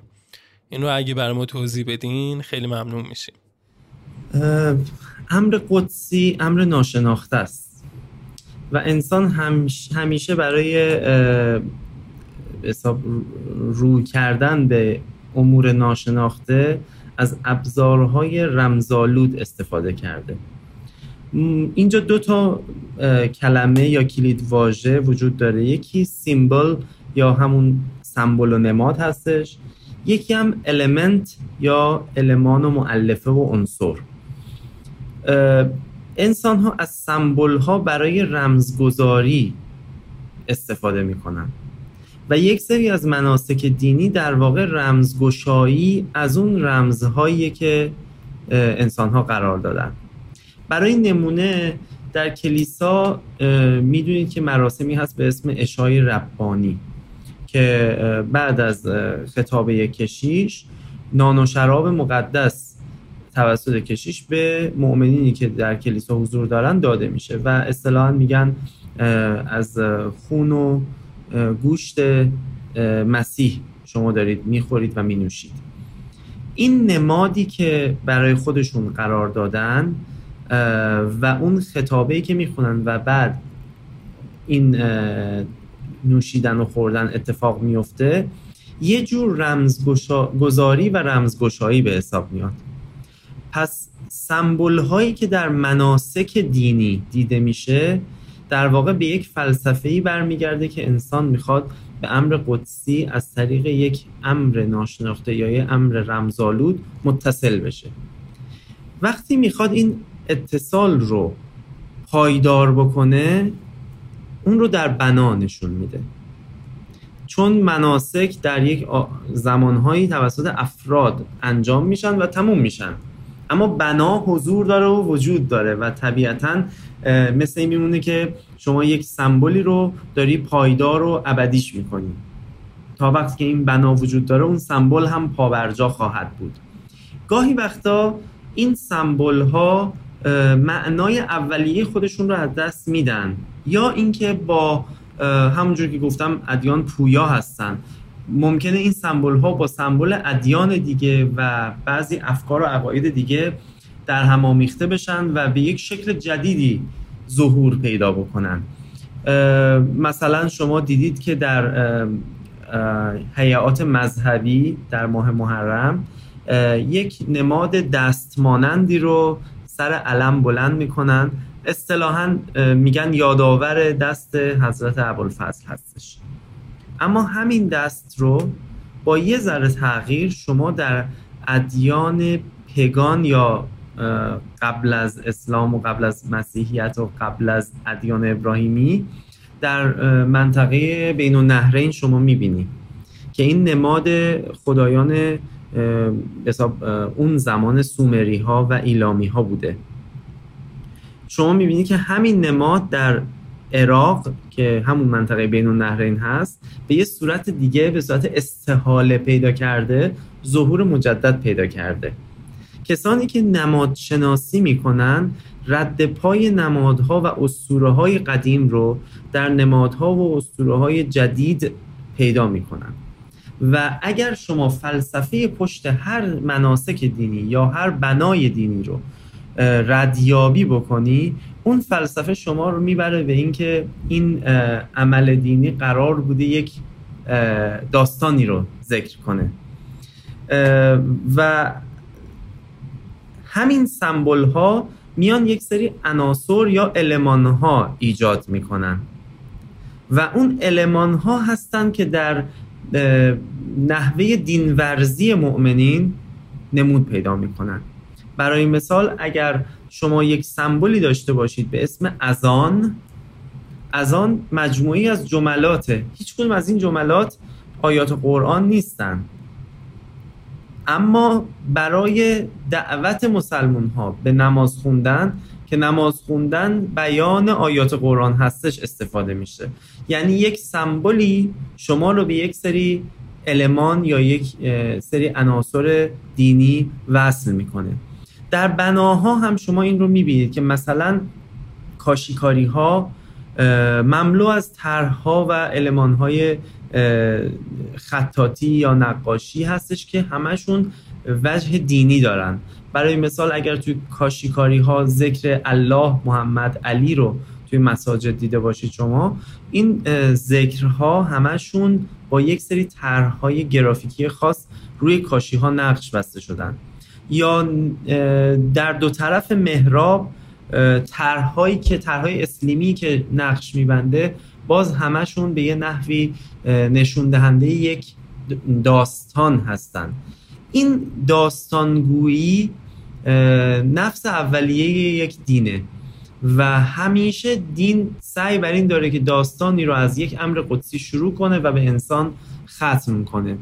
یا در طرحهای زیر گنبد مسجد شیخ لطف الله اون نقش سماگونه و دستان در هم گرفته ای که ظاهر اون طرحها نشون میده باز همین رو تو ذهن آدم میاره که انگار یک داستانی قرار اینجا بیان بشه.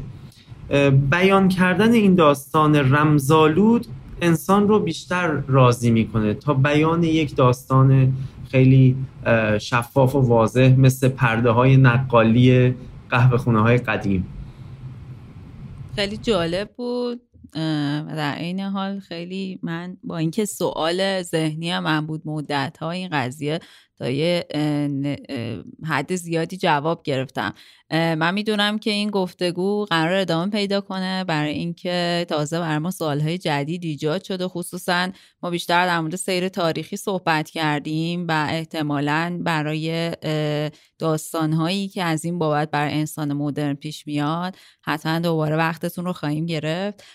فقط به عنوان سوال آخر لطف کنید اگر منبع خاصی یا کتاب خاصی رو مد نظر داریم. برای که مطالعه بیشتری در این زمینه اتفاق بیفته ممنون میشم که بهمون معرفی کنید. تشکر از شما که این فرصت رو در اختیار گذاشتین تا یک گفتگوی صمیمانه با دوستداران رادیو آویج داشته باشیم. فکر می‌کنم سلامت باشید. فکر می‌کنم که یکی از کتاب های اصلی که تو حوزه ادیان به عنوان reference اصلی باید مطالعه بشه کتاب ویلدورانت هستش. و از جمله تاریخ در واقع تمدن ویلدورانت که فکر می‌کنم برای دانشجوی ادیان یا هر دوستدار در واقع مطالعه ادیان یکی از کتاب های اصلی و به نوعی سرخط های اصلی فکری رو آدم می‌تونه با مطالعه این کتاب به دست بیاره. البته بخش قابل توجهی از صحبت هایی هم که امروز ما داشتیم با توجه به مطالبی بود که توی این کتاب نقل شده بود. که فکر می‌کنم که اگر علاقه من باشن مطالعه بکنن حتما برداشت های بهتری رو می‌تونن داشته باشن. ممنون از اینکه این کتاب رو معرفی کردیم. به خاطر اینکه حس می‌کنم خب کتاب خیلی مهمی است از بابت اینکه یه بخشای خیلی مبهمی از تاریخ که همیشه بر ما سواله فکر می‌کنم که توی این کتاب پاسخ داده میشه و ما متاسفانه تا حالا نداشتیم معرفیشو ممنون بابت این پیشنهادتون. بازم تشکر می‌کنم از حضورتون. امیدوارم که گفتگوی بعدی رو به زودی داشته باشیم. من هم به نوبه خودم تشکر می‌کنم و خدا نگهدارتون. خیلی متشکرم و خدا نگهدار.